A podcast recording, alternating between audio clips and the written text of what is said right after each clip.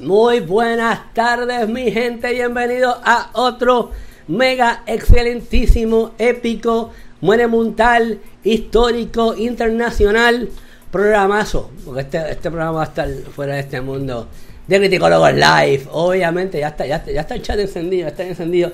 Obviamente, recuerden like, dale share. Suscríbete si estás en YouTube, si estás en Twitch. Les digo, Mixer, ya sin Mixer. Mixer murió. ¡Se murió! ¡Oh, oh! El Mixer.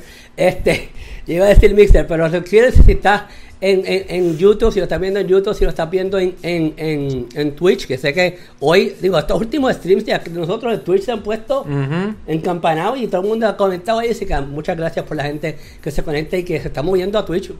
Me encantaría que la gente que está en Facebook, que se mueva a Twitch, vaya a buscarnos en Twitch, nos sigas por allá. Ahí hay más cosas divertidas que podemos hacer, hay, hay dibujitos que nos pueden enviar y muchas cositas que no se pueden hacer en Facebook, que por eso me gusta mover la gente para allá. Así que nada, gracias a la gente que está. Saludos a lo más grande, dice aquí Javier Francisco Javier Lebrón, él es el jefe de la escolta de Rafa Media Villa, obviamente. Entonces, él le yo le pago por decir eso. Pablo, no te sientas incómodo, yo le pago a Francisco por decir eso. Eso, él, él no lo dice porque él, él, él, él le sabe el corazón. Él lo dice porque yo le pago para decir esas cosas, no lo dice porque es la realidad. Así que recuerda, dale like, dale share, comparte esto con tus panos, tus amigos, con todo el mundo. Porque, oye, va, va a ser bueno, va a ser bueno, va a ser bueno. Obviamente este que está aquí es Rafi Mediavilla, saben que pueden seguir las redes sociales como la aparece debajo el cintillo, R Mediavilla, en Twitter, en Twitter, como dice este Pixel y, y, y, Archie, en Twitter, Instagram y R Mediavilla 13, en Facebook, quiero disculpar de antemano a Cristi porque hoy cumple años su hija y por ende no está acá. Y yo le dije a ella, ella quería estar aquí, ella, ella vio todo. Dijo, yo dije a ella, no, familia va primero, cumpleaños de la nena primero, usted ocúpese lo suyo y la semana que viene regresa para acá porque la familia siempre va primero. ¿Pero que, que envíe bizcocho para acá? Pues yo, yo le dije que enviara, ella, ella, ella, ella, iba lejos, está brutal que venga para acá bizcocho. Obviamente conmigo siempre se encuentra el señor que todo lo sabe y lo que no sabe se lo inventa, el Master Jedi de las redes sociales, de la tecnología, el profesor James Link. Estamos aquí, eh, yo como que me dormí, yo no sabía ni estar presentándome ahora. Y, cuando empecé el programa sonreía la cámara y nadie me está viendo la cara. Así lo, que es como que... lo que pasa es que obviamente primero, eh, eh, desde que llegó Cristi, pues voy yo, Cristi, después vas tú, ah, ¿entiendes? pues como, no está Cristi, pues ya me disculpe que Cristi no está y te presento me, me hacía falta que viniera antes alguien, antes, ¿verdad? Alguien antes que yo. Correcto. Bueno, pues aquí estamos, estamos listos para, para la hoy, que hay este, hay cosas cool, realmente hay cosas bastante interesantes pasando por allá. Eh, y se van a poner buenas. Va a estar bien bueno, va a estar bien bueno, es la, realidad. Me, han dicho que no mueva la cabeza porque me, mi voz sea para allá cuando me lo regañan. Me han regañado la gente que escucha el podcast. Sí, porque tienes que estar ahí, mira, sí, micrófono. Eh, no, y lo que hago es voy a como movilizar estos, estos, estos teclados para no tener que estar moviendo para allá. Y la gente que escucha el podcast, estoy muy contento. Los números del podcast siempre han estado muy buenos, con todo de que yo lo promociono. Y para la gente del podcast, para dicho, Rafi, a veces tu voz como que se va y es porque muevo la cabeza para ella, así que no puedo hacer eso. Conmigo también, aparte de James Dean, se eh, va a estar aquí durante toda la semana un miembro de la familia. Voy a presentarle a él primero y por último al, al, al, por, último este, voy a presentar al, al influencer mayor que es Mark Nieves. Pero el, miembro de la familia que obviamente este, lleva con nosotros muchos años, eh, que estuvo colaborando muchos años en Bonita Radio. Eh, saludo a, Carmen Elite que me estuvo, me dijo que vio el programa y dice, volvió Pablo. Carmen Elite se acordaba de Pablo, yo no lo puedo ni creer. Tenemos que hacer un criticólogo desde allí. Tenemos que ir a, Bonita Radio, que es aquí al lado de los estudios de, de criticólogos, para hacer Bonita Radio, para, para hacer criticólogos live un retro, un retro. Voy a ver, voy a hablarlo con Carmen que me, me escribió por WhatsApp sobre que pues, también te voy a Pablo, se acordó de Pablo, y estoy hablando obviamente de Pablo Mafly desde Argentina. Pablo. ¿Cómo andan? Eh? Eh, una semana cargadita de novedades, así que espero que las que tenemos en, en, la lista eh, podamos hablar tranquilamente y las que no pudimos ver, seguramente alguien las habrá visto y las va a comentar, mm. como siempre. Eso, eso es así. Eso. Espérate. Ah, no, sí, se quita muchas cosas, perfecto. Y obviamente con nosotros el, el, el señor que es el manejador del, del chatroom, el moderador del chatroom, el que se ha apoderado del chatroom, el que le envía besos y abrazos y cariños a todos ustedes que están en el chatroom y hasta la mujer, porque si no, no la mujer, le va a romper la cara. Mark the Influencer, Mark Nieves. No te escuchas, Mark, quítale el mute. Oh, oh. Quítale el mute. Ahora sí. Te quita el mute. Es que el gato hace ruido y empieza a gritar que lo saques, pues. para que no escuche el gato pelear conmigo. También me da. Así que todo el mundo soy un hombre abusado. Anyway, saludo a todos, así pompeado, mucha información, mucha reseña, mucho con demasiado. Mucho con demasiado, hecho, hecho así. También saludar a Silma, Silma Roja que ya está conectada ahí. Ella es una eh, cosplayer, tremenda cosplayer. Está ahí siempre conectada, siempre nos apoya. Recuerden, como siempre digo, a like, dale share. Este, comparte esto con todos tus padres, tus amigos, tus amantes, el chillo, la chilla, el primo, la esposa, el esposo, toda esa gente, todos los que tú quieres, los con los que tú quieres, y con los que tú no quieres también, con los que tú odias, envíale esto también. Con el que pasa el trimmer. Claro, con el, que pasa el trimmer, me encanta. bueno, este, esto es chiste interno, no voy a estar diciendo nada. Eh, vamos a empezar porque tenemos mucho de qué hablar y, y, y óyeme, hace como un par de horas estrenó, este, no tengo el cintillo porque fue a pasar por de horas que estrenó el trailer de Bill and Ted yo sé que Pablo brincó cuando lo vio porque me lo dijo. Vi a, a, Mark brincando, te vi a ti brincando en las redes sociales. Voy a empezar con Pablo. ¿Qué te pareció, qué te pareció ese nuevo trailer de Bill and Ted? Me, la verdad que no, no, le tenía mucha mucha esperanza, digamos, había salido hace unas semanas, un, un mes más o menos, un trailer inicial que te dejaba esa esperanza de quienes vimos la primera parte y la segunda parte, eh, esta, esta nueva entrega tenía 20 eh, años después, más o menos, poquito más, poquito menos, eh, bueno, a los dos protagonistas, pero... y un montón de gente nueva. En este tráiler nuevo vemos gente que pensamos que yo por lo menos ya pensé que estaban fallecidas, el padre, en este caso de, de Ted, eh, que de Bill, sí, de Bill o de Ted. No, ¿quién es quién? Eh? Porque ese siempre me confundo. Bill es eh, Mike, Reeves. Mike. Ya. Quítale mute. Ay, Ted es Keanu Reeves y Bill es Alex Winter. Y el que sale el papá de Ted, que le iba a mandar la, la primera parte, le iba a mandar para la escuela militar.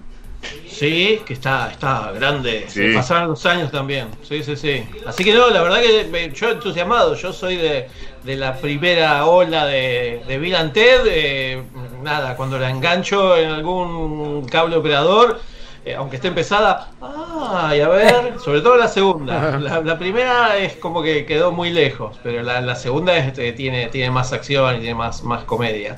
Así que me, me, sorprendió, y me sorprendió eh, la noticia de que la, la estrenan el primero de septiembre. Tanto online como en algunos, este, on, demand como en algunos eh, cines. no, no en todo el mundo. Pero bueno, esperaremos. Mira, Mark, cuéntame, tú también estabas pompeado con ese trailer, me tenías al palo, me escribiste tan pronto salió.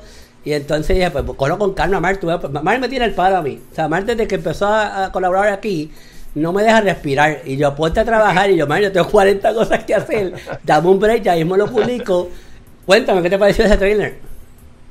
Brutal, me encantó porque el primer teaser te muestra más o menos cómo está Bill en el presente y demuestran así en el futuro que está en la parte de la, de la cárcel.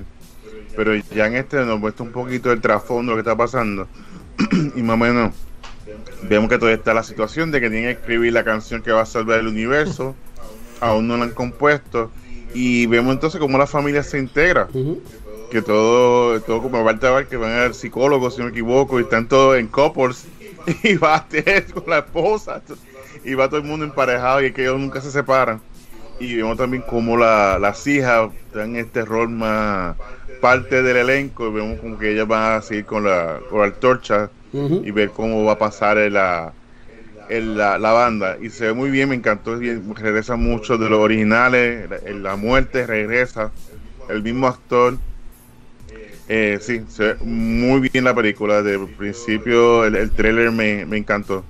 Que vamos a ver porque se ve un poquito parecido a la primera a la primera ya que ellos tienen que viajar por el tiempo para buscar estas personalidades del pasado.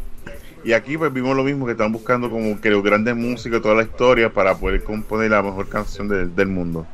Pero sí, es súper emocionado y es septiembre y por lo menos no se ve va a estar cancelada por completo, sino que en septiembre pues está la oportunidad de verla, así que party on. Este, James, ¿qué te parece el trailer? Pues mira, yo, yo no soy el mega fan de estas películas, este, pero yo creo que hace falta una película como esta en estos momentos en el cine. este que, sea pues otro tipo de, de, acción, otro tipo de, de comedia y que yo, pues hermano, la gente quiere saber qué va a pasar, así que yo creo que está cool y están tirando, o sea, lo que están tirando lo están haciendo con una estrategia bastante buena y pues ya, eh, ya veremos, yo espero que la, la podamos ver en Puerto Rico en cines y no tengamos que conformarnos con verla on demand ni nada de esas cosas. Eso, ese es un tema interesante que vamos a hablar ya mismo, que vamos a hablar de ya mismo, vamos a hablar de lo que dijo el CEO de AT&T sobre video on demand, sobre ir al sobre estrenar el cine y video on demand a la misma vez, porque es un, es un eh, eh, eh, se puede que se convierta en nuestra nueva normalidad este, déjame saludar a par de personas porque aquí hay un montón de gente conectada. Eduardo Leyardo que está conectado ahí. Peace, dice él. Me gusta eso. Este, Neymar, Neymar los vio, besitos, besitos para Neymar, besitos Besitos para Nima que está ahí conectada también. Este, Wild Style nos dice José Hernández Falcón, que es también de Puerto Rico, de, de, Puerto Rico Comentarios y obviamente colaborador de acá de Criticólogos, que próximamente va a estar anunciando un panel que él va a estar moderando, va a estar muy, pero que muy bueno.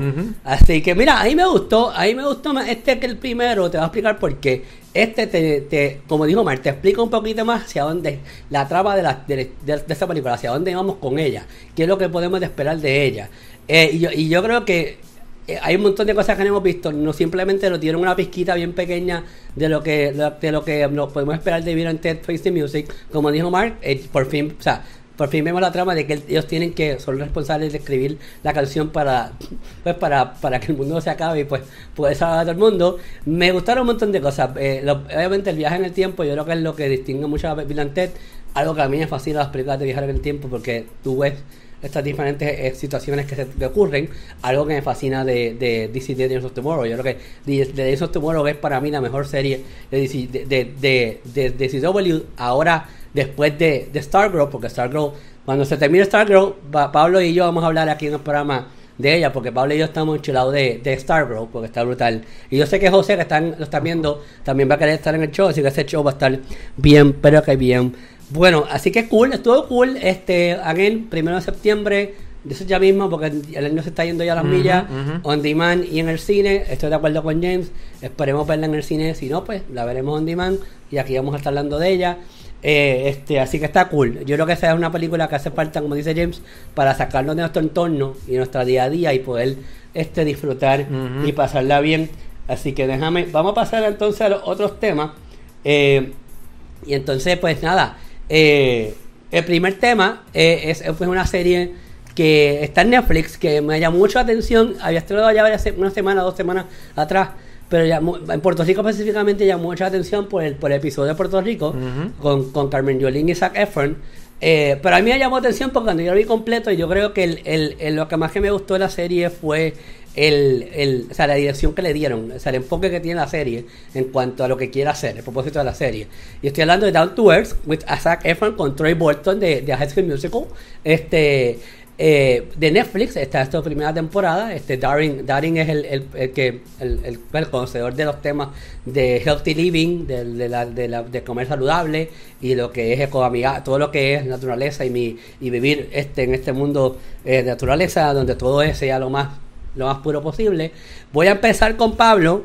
Eh, eh porque pues yo sé que Argentina no, tuvo un, episodio, pero es algo que en, el pasado, que en el futuro quisiera ver más episodios de diferentes lugares, porque hay un montón de lugares en la, en, me consta que Argentina tiene una, o sea, una cocina muy buena.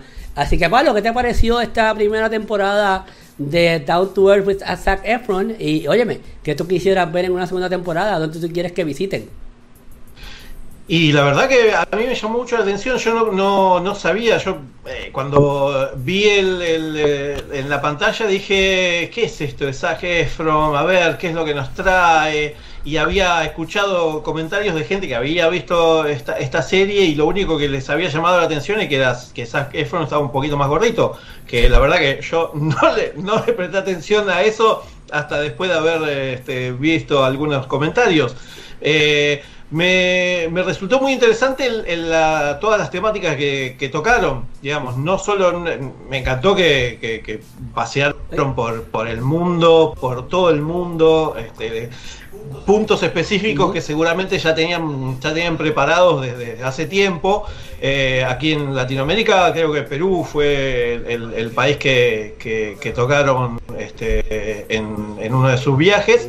Y después lo, más interesante que me gustó de todos los capítulos fue eh, la parte en que cocinaban algo exótico de, de, todo de todos los países que, iban visitando, más allá del tema ecológico, que, es un punto más que importante, eh, de, cosas que por lo menos eh, ni en los noticieros, ni en qué sé yo, en National Geographic tampoco los, había visto, digamos, eh, algunas cosas que, que, tienen que ver con, con eh, eh, reciclados, con, con, tema, temática de, de, fuentes de, energía naturales que me sorprendieron.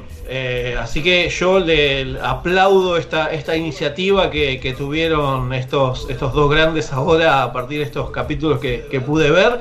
Eh, y espero que tenga una segunda temporada.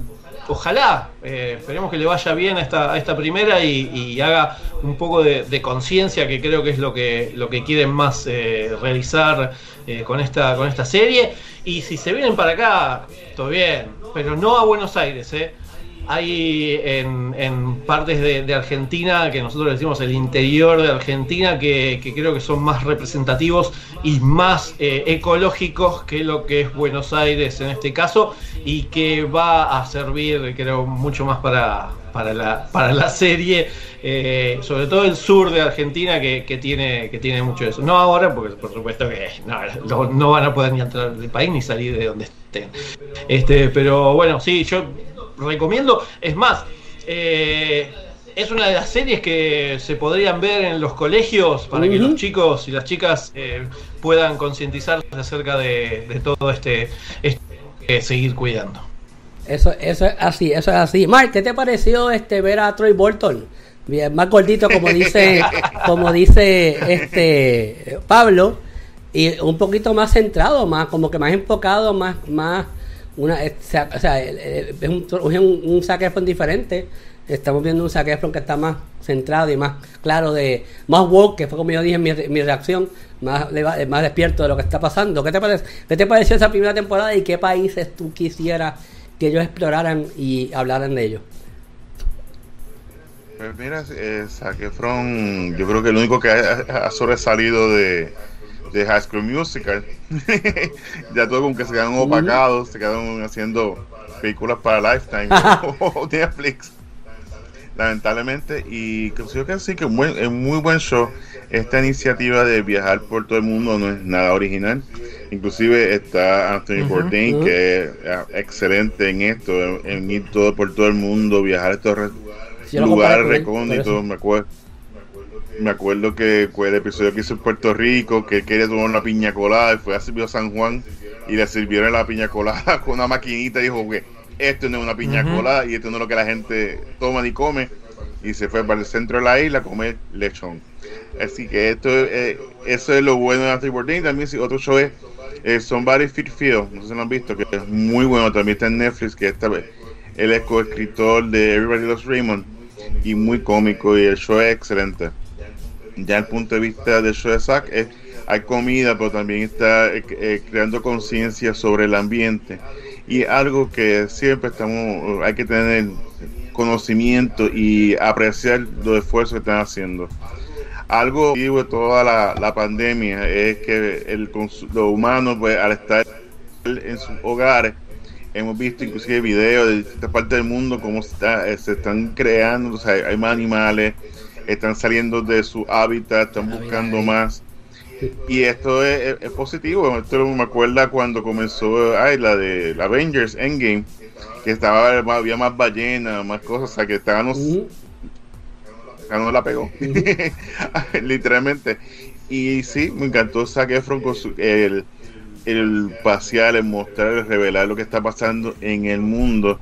Es algo que es como, como mencionó eh, Pablo, que todos debemos verlo, ver por lo menos, aunque sea el de Puerto Rico, porque esas cositas son las que le dan como que eh, orgullo al corazón y dicen, mira, vino aquí, la pasaron brutal. Y no importa lo que sea, pues yo tuve, estaba este otro show, el de Man vs. Food, que filmaron también en Puerto Rico hace unos años atrás. Y yo me acuerdo que todo el mundo que venía de fuera o alguien de Estados Unidos, ah, tienes que ver el episodio, lo buscaba en Netflix para verlo con ellos. Y dice, ah, pues hay que ir para allá, tripleta allí de, de churri. Y es algo que sí, que, crea orgullo, es también algo lamentablemente que se ha deslumbrado muchas veces. Tú eh, te pones como orgulloso de tu país o algo tuyo lo ven como un tipo de narcisismo. Y por lo contrario uno está orgulloso de donde tú eres de lo que tú representas.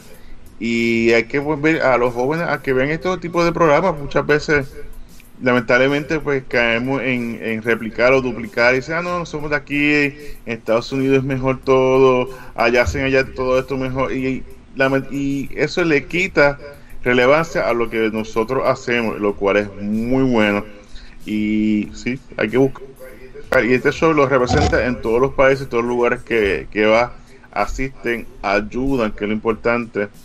Eh, yo, creo que sí, que estuve en una segunda temporada. Lamentablemente, por la situación que estamos pasando en el mundo, mm, va a estar congelado.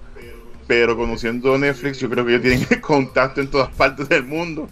Y dice, a tú quieres ir, que nosotros tenemos los contactos para mandarte para allá, ya sea por un tren, por un avión, un submarino, va a llegar a donde tú quieras. Así que en la Argentina te conseguimos un submarino privado y te llevamos allá y nadie te va a ver. Y así vos te vas. Lo importante es que lleve el cámara cruz para que graben. Así. Es el requisito. Pero no, muy bueno. Eh, todavía me explico cómo Netflix todavía sigue sacando tanto, tanto contenido en estos tiempos. Y no, es un show que deben de verlo, es para toda la familia. Eh, también está, Zack hizo un episodio con Bear Gillis, que es eso, que sobrevive unos días que te tiene en medio de la jungla o de un desierto y tiene que sobrevivir, pues estuvo unos días con Bear y fue bien interesante esta, esta interacción entre ellos dos. Yo creo que esa experiencia fue la que le dijo, mira, me gustaría hacer algo más de eso, pero de mi forma. Y no, es muy, muy bueno, así que no se lo pueden perder. Mira, este, déjame decirle a Silma, Silma, esta camisa no es de Hamilton, es de lucha libre, porque aquí quien está es un luchador con, con, un, con una silla puesta, pero el concepto es de Hamilton, porque pues eh, así lo dice en la página, es Puerto Rico, Hamilton, pero con lucha libre. O sea que Hamilton loves wrestling, es la, es la idea. Este, y pues sí, pues, este, Robert está ahí conectado. Envídiame, Robert, yo tengo la camisa lucha libre de Hamilton, tú no la tienes, brega con eso. Este, um, Dice aquí con lo rápido que es Netflix, ya tienen que estar grabando el próximo season. Eh, es tremenda temporada, es, tremenda idea, la realidad. James, ¿qué te pareció? Bueno, como, como dijo Mark, yo, yo cuando empecé a mirar esto, siempre me recuerdo los, capítulos de, de No Reservations de Anthony Bourdain. Eh, precisamente a mí me gustó mucho ese concepto porque lo veía bien videoblog, pero lo veía bien adelante y muy distinto a lo que se hacía en televisión y súper efectivo. No, no había una producción y había mucha producción envuelta, pero no se notaba. Que esa es la parte más interesante. Ya después de mucho tiempo en Anthony Bourdain empezabas a ver camarógrafos en una esquina, veías, veías un poquito de producción.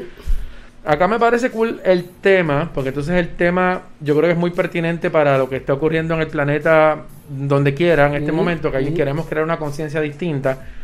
El usar a Zac Efron ha sido un gancho espectacular para que la gente vaya a verlo. Eso, eso yo que siempre digo que ese tipo de cosas no funciona, pero como está acompañada de buen contenido, pues el gancho está perfecto y yo creo que Zac Efron apela a un demográfico que es el que esta gente quiere obligatoriamente atender porque es un demográfico que está en un momento donde es el que toma las decisiones, es el que está subiendo, es el que o sea, es el que, es el que le tiene, es el que tiene la, la, oportunidad de cambiar la forma de cómo estamos mirando el mundo y de las cosas que están pasando y de seguir expandiendo este conocimiento de, cómo estar mejor. Así que eh, por ese lado me gustó, me gustó bastante. Y, y a mí me da risa cuando la gente habla de que no, que si el actor se ven gordito, se ve aquello, y la gente no entiende, no acaban de entender, obviamente. Cuando tú eres un teenager te vas a ver así es flaco, pero ya después de los 25 y los actores desde Hollywood se meten en unas dietas y unos regímenes de ejercicio para rebajar en dos meses hacer la película y después se ponen como unas bolas de redondos y no les importa. Eso le importa a los morones que están tratando de, de verse fit cuando realmente eh, te estás tratando de alcanzar cómo se ve un actor. Es como cuando vemos a, a, los, a, los, a los fanáticos de rock vestidos de cuero y al rockero está con unos bermudas y una camisita polo en el supermercado. O sea, eh, eh, eh, pero nada, es el punto de cómo la, la, publicidad se le mete a la gente y lo, lo, les, tergiversa el pensamiento. Yo creo que está cool también que se presentara como él es y ya. Que no se, no se estuviera cuidando el cómo se veía y no se estuviera. Eso, eso, eso también le quita este, este, vamos a decir cómo lo puedo decir, eso también le quita el, concepto este que la gente tiene de que el tipo es un bonitillo, de que el tipo se cree gran cosa, de que el tipo el tipo es así, pero se proyecta de esa manera porque, pues nada, él no, ¿qué puede hacer? ¿Pegarse un tiro? No, él es así. Entonces, me gusta eso. Y este tipo de serie que presentan a, los artistas de una manera más humana y más conectada con la realidad, eh, lo hacen bien. Yo creo que es una cosa eh, muy buena. Así que nada, el producto está bueno. Yo no dudo que, como dice Rafi, que se esté grabando, filmando mm, quizás otro season ya porque aparte de lo que de lo que es COVID, mira, tú agarras un velero, un yate privado y te vas al país que te dé la gana, haces el approach y grabas, tú sabes, y grabando en estas circunstancias todavía debe ser mucho más interesante traer contenido que nosotros podamos ver nuevo.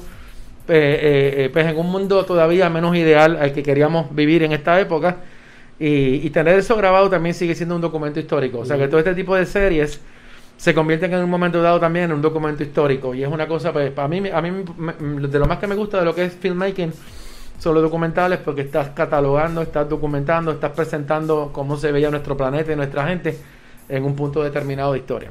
También se de aquí a otra persona sumamente importante que es parte de los de los que me protegen a mí en la calle, a Wilson Marchani que está ahí conectado también, y a, a, y a, la, policista, a la policista de criticólogo, a Ninesa, que si no saludo después nos regaña a James y a mí, y, y también va a regañar a Pablo, que también... Parece que terminaron de pasar el trimmer y salió... Sí, deja el comentario, que la gente no entiende eso. Ginesa, tienes otro, otro, otra persona que tienes que proteger, pero él está en Argentina, que es Pablo. También, pues, Pablo ya tienes publicista acá en Puerto Rico, así que estás tranquilo, estás bien. Eh, así que gracias a Manchani que está por ahí conectado, gracias a Ginesa que está ahí por ahí conectado. Mira, el, episodio favorito mío no fue el de Puerto Rico, fue el de Sardinia. Y te voy a explicar por qué. Porque estamos hablando del valor del tiempo. El valor de, de, valorar tu vida, valorar lo que tú comes, valorar cómo tú vives tu vida, valorar... Y a mí me fascinó ese episodio porque dije, nosotros no estamos pendientes de esto, no pendientes de una vida tan ajetreada que no estamos pendientes de valorar el tiempo, valorar, de ponerle un valor al tiempo, a lo que es eh, el tiempo es oro. Yo siempre, yo tengo un chat con, con, con Mark que siempre digo, yo no, yo no puedo ver las tres horas de Raw porque mi, mi tiempo es oro, mi tiempo vale. Yo tengo 40 cosas que hacer y para mí mi tiempo, mi tiempo vale. Pues es muy importante para mí eh, que hacer, yo hacer las cosas bien, que yo que mi, que mi tiempo sea utilizado de manera productiva. Pero a mí este episodio me encantó porque Zack se vio en la situación de que él diga, ¿tú sabes qué? Yo estuve un tiempo, como dice James, que yo vivía la vida al garete y no valoraba lo que yo estaba haciendo, no valoraba la vida que yo estaba viviendo y cómo la estaba viviendo. Yo hacía las cosas por hacerlas. Y ese episodio me gustó mucho porque estamos en, se entrevistaron a diferentes personas que tienen 110 años, que tienen 120 años, son personas que llevan ya un montón de décadas aquí que, y que notan su secreto de cómo han vivido todos estos años y, me encantó el viejito que caminó hasta, hasta, la, hasta la barra para tomar su vinito. Eso, eso, eso a mí me voló, la cabeza porque demuestra que, oye, el alcoholcito hay que darse de vez en cuando, el shotcito hay que darse de vez en cuando para, y, el viejo lo dice en la entrevista, en, la, en la esto, hay que darse el shotito de alcohol para el sistema, para que el sistema se centre y se, y se balancee. So, que me gustó un montón. Y yo creo que el otro que más me gustó fue el final. Yo creo que la manera que terminaron esta primera temporada lo tiraron de manera bien, bien impactante. Yo creo que, yo no estoy seguro si eso fue planeado. Yo obviamente entiendo que no. Pero eh, a, Darin, que es el, co-host del, del, show, eh, nosotros nos sentimos conectados con él específicamente porque él menciona Puerto Rico. Y él dice, yo me siento en la misma situación que Puerto Rico con mis pertenencias. Yo lo perdí todo en el juego, se quemó la casa, se quemó todo, obviamente mis pertenencias las tengo conmigo pero él sintió esa conexión con Puerto Rico cuando María ha pasado Puerto Rico. Yo sé que Pablo me, escribió cuando, cuando pasó María si estoy bien y Pablo me, dijo, tú estás online, así que tú estás bien, yo sé que tú estás bien, yo, no, yo, yo estoy, estoy, checando contigo a ver si estás bien, eh, eh, pero todos los, mundo, los ojos del mundo estaban en Puerto Rico eh, por lo de María. Eso, eso, eso se vio bastante bien plasmado con lo que dijo Yulín en el, en el episodio de Puerto Rico, pero es el medio que me gustó porque yo encontré que eso fue una limpiada de, de, de, imagen para todo el mundo aquí. Pero tú sabes, eh, me gustó eso, me gustó que terminamos en, en, una situación donde estamos, estamos eh, eh, presentando empatía. O sea, se, se, se, se explica, se, se presenta un, un, vivo ejemplo de empatía entre un individuo que lo tenía todo y lo perdió todo con lo que pasó en, en, en, en Puerto Rico. Sí, correcto, como dice José, Criticólogo siempre estuvo eh, online durante María, Criticólogo nunca, nunca, nunca, nunca se fue online, que por eso fue que eh, Pablo me dice, yo te iba a escribir a ver si estabas bien o mal, pero cuando me di cuenta que tú estás haciendo en vivo todos los jueves, todos los sábados, todos los domingos, pues yo sé que estás bien. Y pues yo siempre me agradecido a Pablo que me escribía para, para saber si estaba bien o mal. Así que gracias Pablo por siempre estar ahí. A mí me gustó mucho la, la, primera temporada. Yo creo que está muy, pero que muy buena. Saludos a Johnny's Gaming que está ahí conectado. Todavía es la hora que envidio el setup de Johnny, lo sigo diciendo. Está pro, está, está. Johnny está a otro nivel con está el nivel, Está a nivel. a otro nivel, o sea, un streamer de los streamers. Mira, este Inesa dice, Pablo, que ella ama Argentina. Saludos a Pablo, dice Inesa. Este, si necesitas un comunicado de prensa, Pablo, este, Ginesa lo va a escribir, no te preocupes. Yo me encargo de eso. Este, así que altamente recomendada fue comido. A mí me cayeron encima cuando yo lo cuando yo comparé a, a, a Zac Efron con, Anthony, Bourdain. Lo que pasa es que la, perspectiva que él estaba presentando y ese semblante que él tenía era de Anthony Bourdain. Era, era él, él, él estaba channeling su inner Anthony Bourdain porque Anthony Bourdain No Reservations eh, era, un, algo que yo siempre veía porque me gustaba la perspectiva en la que Anthony Bourdain tenía. Totalmente, humana. El, el, el, tú llegar a un lugar a descubrir su comida, pero descubrir seres humanos y las interacciones entre las personas, eso era, ese el valor más grande que tenía ese programa. No, hizo falta el co este, José. En realidad, el COE le hizo falta que el psicólogo estuviese allí, pero pues no se pudo algo, así que no, no vamos a hablar de eso ahora. Eh, y pues me gustó mucho. O sea, yo dije, Anthony Bourdain para mí eh, yo creo que No Reservation yo siempre lo veía por eso, porque yo me educaba. Y este y esto que está haciendo Netflix ahora, como dijo Pablo, yo creo que es algo que es que todo el mundo debe verlo, que las escuelas ahora mismo que estamos todas trabajando remotas, deberían sacar un tiempo, decirle a los, a los, a los maestros, mira, quiero que ustedes vean Down to Earth con Zac Efron, ustedes son muchos muchos jóvenes que saben quién es Zac Efron y pues quiero que me hagan una reseña de, de, de, Down to Earth y que aprendieron. Otra cosa que me gustó sobre Zac Efron es que él sacó de su tiempo para saludar a sus fanaticadas. Y eso me gustó porque yo, cada vez que yo veo un episodio, yo, cuando yo voy a ver voy a ver las nenas, voy a ser loco por Zac Efron, porque yo sé quién es Zac Efron, yo vi todas las High Music. ¿Tú te, vuelto, tú te hubiese vuelto loco. Sí, yo hubiese vuelto loco. Yo, yo quiero una foto con Zac Efron. Chacho, a las millas. Y me gustó eso, me gustó que se vio eh, eh, que la humildad se vio, se vio que él es un hombre, que él es una persona como tú. No, es gente, que el tipo es gente. Como todos nosotros. Así que eso estuvo bien, pero que bien cool. Bueno, vamos para el próximo tema de la noche.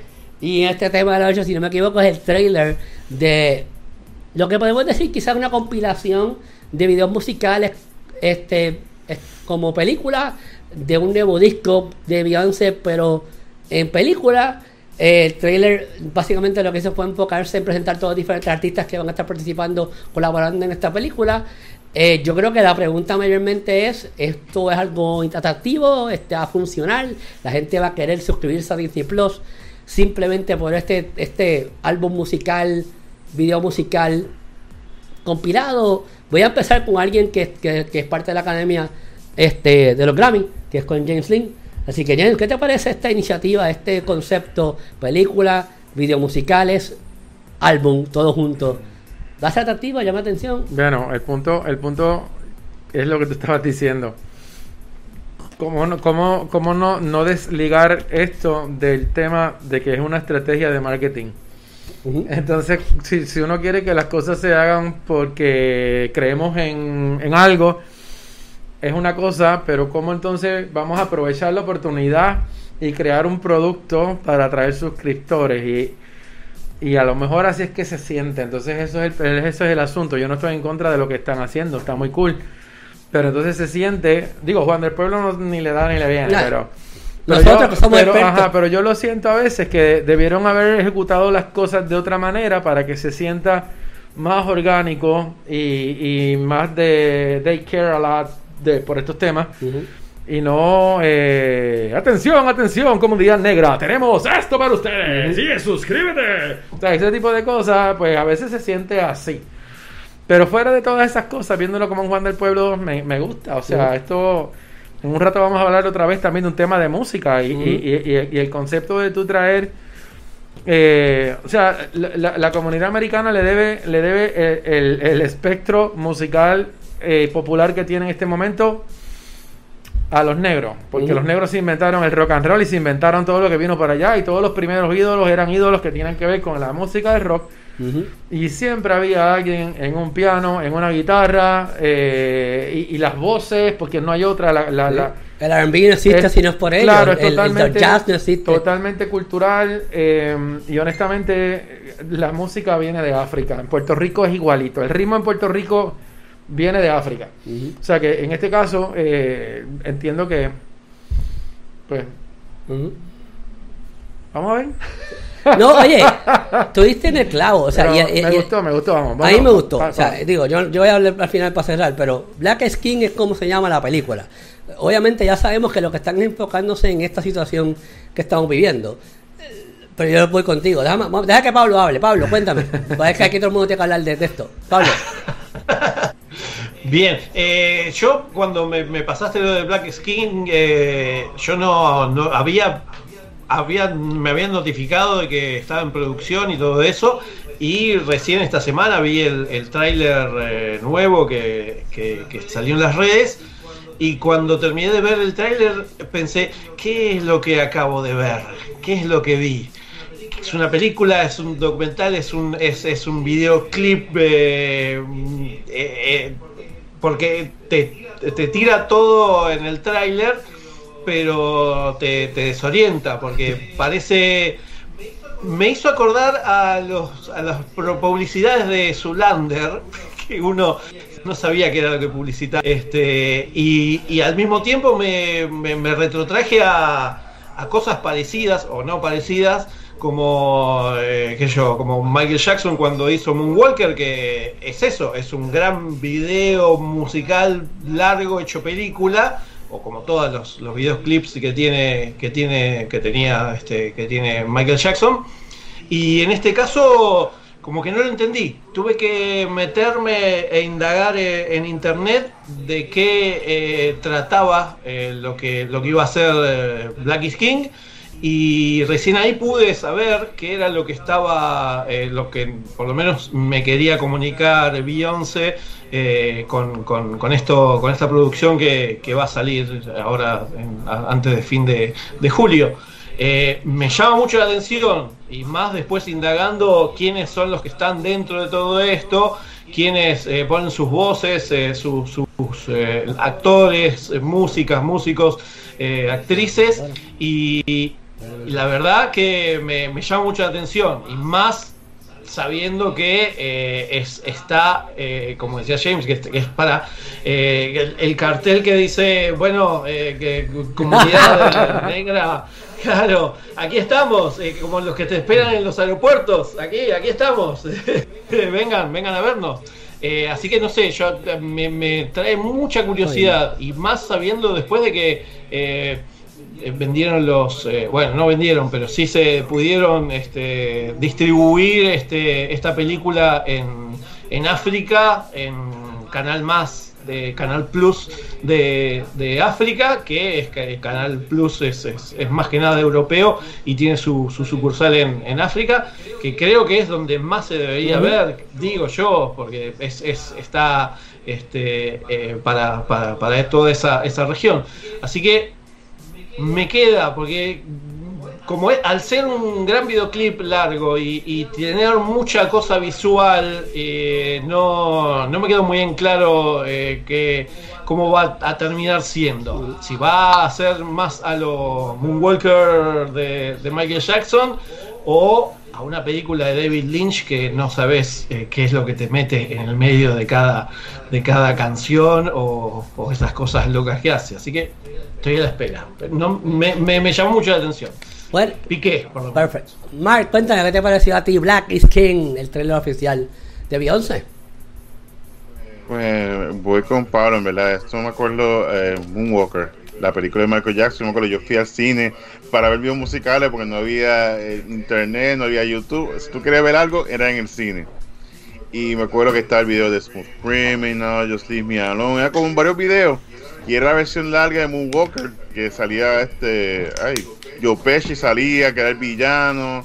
Y salía Michael Jackson salvando a los niños. Y bailaba Smooth Criminal. Y era el escándalo. Y de ver al cine a ver esta película. Eh, hay que recordar que Beyoncé, como uno cree como que creció con ella, no que sea igual de mi edad, pero como que no la ha visto tanto tiempo, como que pues no es tan, no es tan significativo, pero para la comunidad de afroamericanos, para una comunidad en particular, ella es su Madonna, ella es lo más grande del mundo. Aunque no lo crea, pero sí, mucha gente la ve con otros ojos. Y en este rol, ella también creo que es directora, o sea que está bien eh, envuelta en el proyecto. Casi vamos a que va a tener muchos invitados especiales, mucha gente eh, creativa. Y lo, por lo que pude ver es como Wakanda vivo. porque, hay porque hay muchos colores, muchas cosas a la vez corriendo. Y eso es, bien, para los ojos visualmente se muy bien. Yo imagino que va a ser algo como el que ya hizo anteriormente Lemonade que fue que salió anteriormente, que era que ya salía por la calle, que barataba todo. es un tipo de película, así que yo creo que va a hacer como distintos videos musicales, lo combinan. Y aquí tengo una película. Hay que recordar que Disney Plus, eh, lo que está pasando es que no tienen contenido.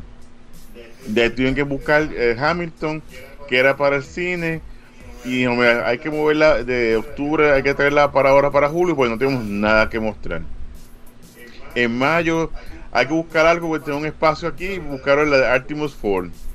Y hemos visto que ellos están buscando lo que, lo que tengan, lo que sea, para hacer contenido. Y si tienen un contenido, lo estiren lo más posible. Por ejemplo, el Mandalorian, el documental musical, eso con una hora se hubiese resuelto, o dos horas. Pero hicieron ocho episodios. de Mandalorian. Hicieron ocho episodios para, para esto. Así que hay que estirar el chicle. Digo que sí, me que Disney le habrá soltado varios millones para sacar este documental, este documental especial o película, you name it. Pero sí, tiene su fanaticada y Disney representa igual, necesita más representación. Con Hamilton hicieron un excelente trabajo y ahora pues sacar la de Beyoncé, eh, yo considero que sí, que es buena movida. Hay que ver cuán, cuán appealing vaya a ser este concepto. Y imagino que cuando tú la veas, pues tendré el documental como hicieron, la entrevista con Beyoncé. Y después, de aquí a para septiembre, octubre, dicen el making of, está dividido en 20 episodios. De dónde se inspiró de Nala, por qué Nala de Lion King es su mejor personaje. Y cuando dice, pues se inspiró en esto, el gato que tenía en la casa cuando era una niña así va a ser, pero no, eh, yo creo que sí, que hasta el momento la, voy a ver por eso, por más por curiosidad y de lo bien que se ve, por lo menos bien abstracto los colores, eh, el, mundo te presenta distintas partes, sé que eso es interesante, que Coming, quizá no la ve el primer día, no estoy como que, ¡yes, salió! Pero en el weekend estoy aburrido como que, ay, verdad, salió de Beyoncé, No, Mira, déjame saludar aquí a, a Luismi, el del Dogout, que está Yo le digo ahora que él es Pitbull. International, señor internacional, está en todos lados. Mr. Worldwide. Mr. Worldwide. Ahora Luismi es Mr. Worldwide. Que, y entonces salió Cowen, que siempre nos apoya también. Dice que él, él lo único que le, hace falta de Disney Plus es este Star Wars y Marvel, y con eso él es feliz. Bueno, esa es la audiencia, esa es la audiencia de Disney Plus, Star Wars y Marvel. Este, entonces José Nene Falcón está preguntando que cuando Pablo viene a Puerto Rico para que traiga dos cajas de Quilmes. Tienes que traer dos cajas de Quilmes. cervezas, son cervezas de acá. Lo sé, pero probablemente, pues, José, y tú sabes la respuesta a esta pregunta, no sé por tú la haces. Para mayo del año que viene, pues, pues yo lo voy a decir de aquí y de allá porque se está, está cuadrando. Puerto este criticólogo va a regresar, si Comic Con está, vamos, vamos a regresar a tener un boot en el, en el evento y pues yo voy a ir con Copa para que traiga a Pablo para Puerto Rico y Pablo va a estar en el boot de Puerto Rico de los criticólogos de Puerto Rico Cómico y ahí puedes ver y Pablo pues lo obligo a que traiga la cerveza de Argentina para allá y allí va a estar Cristian con sus diferentes cosplay, James se va a vestir de Wolf no, voy a decir nada. No, no puedes decir la. No, no, no, Era Walter White. De, de Baskin, ¿cómo es? De, ah, de, Carol Baskin. Carol Baskin. Porque yo me, yo me vestí de, yo, güey, de, de, de Lion, Lion de, güey, de, el de Lion, ¿cómo se llama? El tipo, el, el otro, el que está, el, que está preso. Anyways, va a estar bien buen año que viene en mayo, Puerto Rico Comic Con, Tico va a estar ahí, como cae con el canto, Pablo viene para Puerto Rico, va a traer la cerveza, José va a estar allí. James va a estar allí, Christy, Mark Yo puede comprar los pasajes ahora que están a 11 dólares. Claro, no, pero ¿qué hará pasajes? Copa, Copa que se encargue de traer a Apple. Fíjate, yo no estoy pagando nada. Este, bueno, oye, a, mí lo que me llama la atención, yo, yo creo que, como ustedes han dicho, es mm, me gustó lo que quieren hacer porque se presta para, para un tema que está bien caliente ahora mismo. Obviamente, el de, el de enfocarnos en, en, Black Lives Matter. Eh, obviamente, el, el título se presta para eso: Black is King estamos resaltando y estamos poniendo un pedestal en un, en, un, nivel mucho más alto lo que significa ser negro. Eso yo estoy totalmente de acuerdo con eso, me gusta. Lo que pasa es que yo, por eso quería pasar con James, porque esto es algo que hubiese sido más atractivo si MTV existiera, si existiera VH1 en aquellos tiempos donde eh, estas plataformas sirven para esto.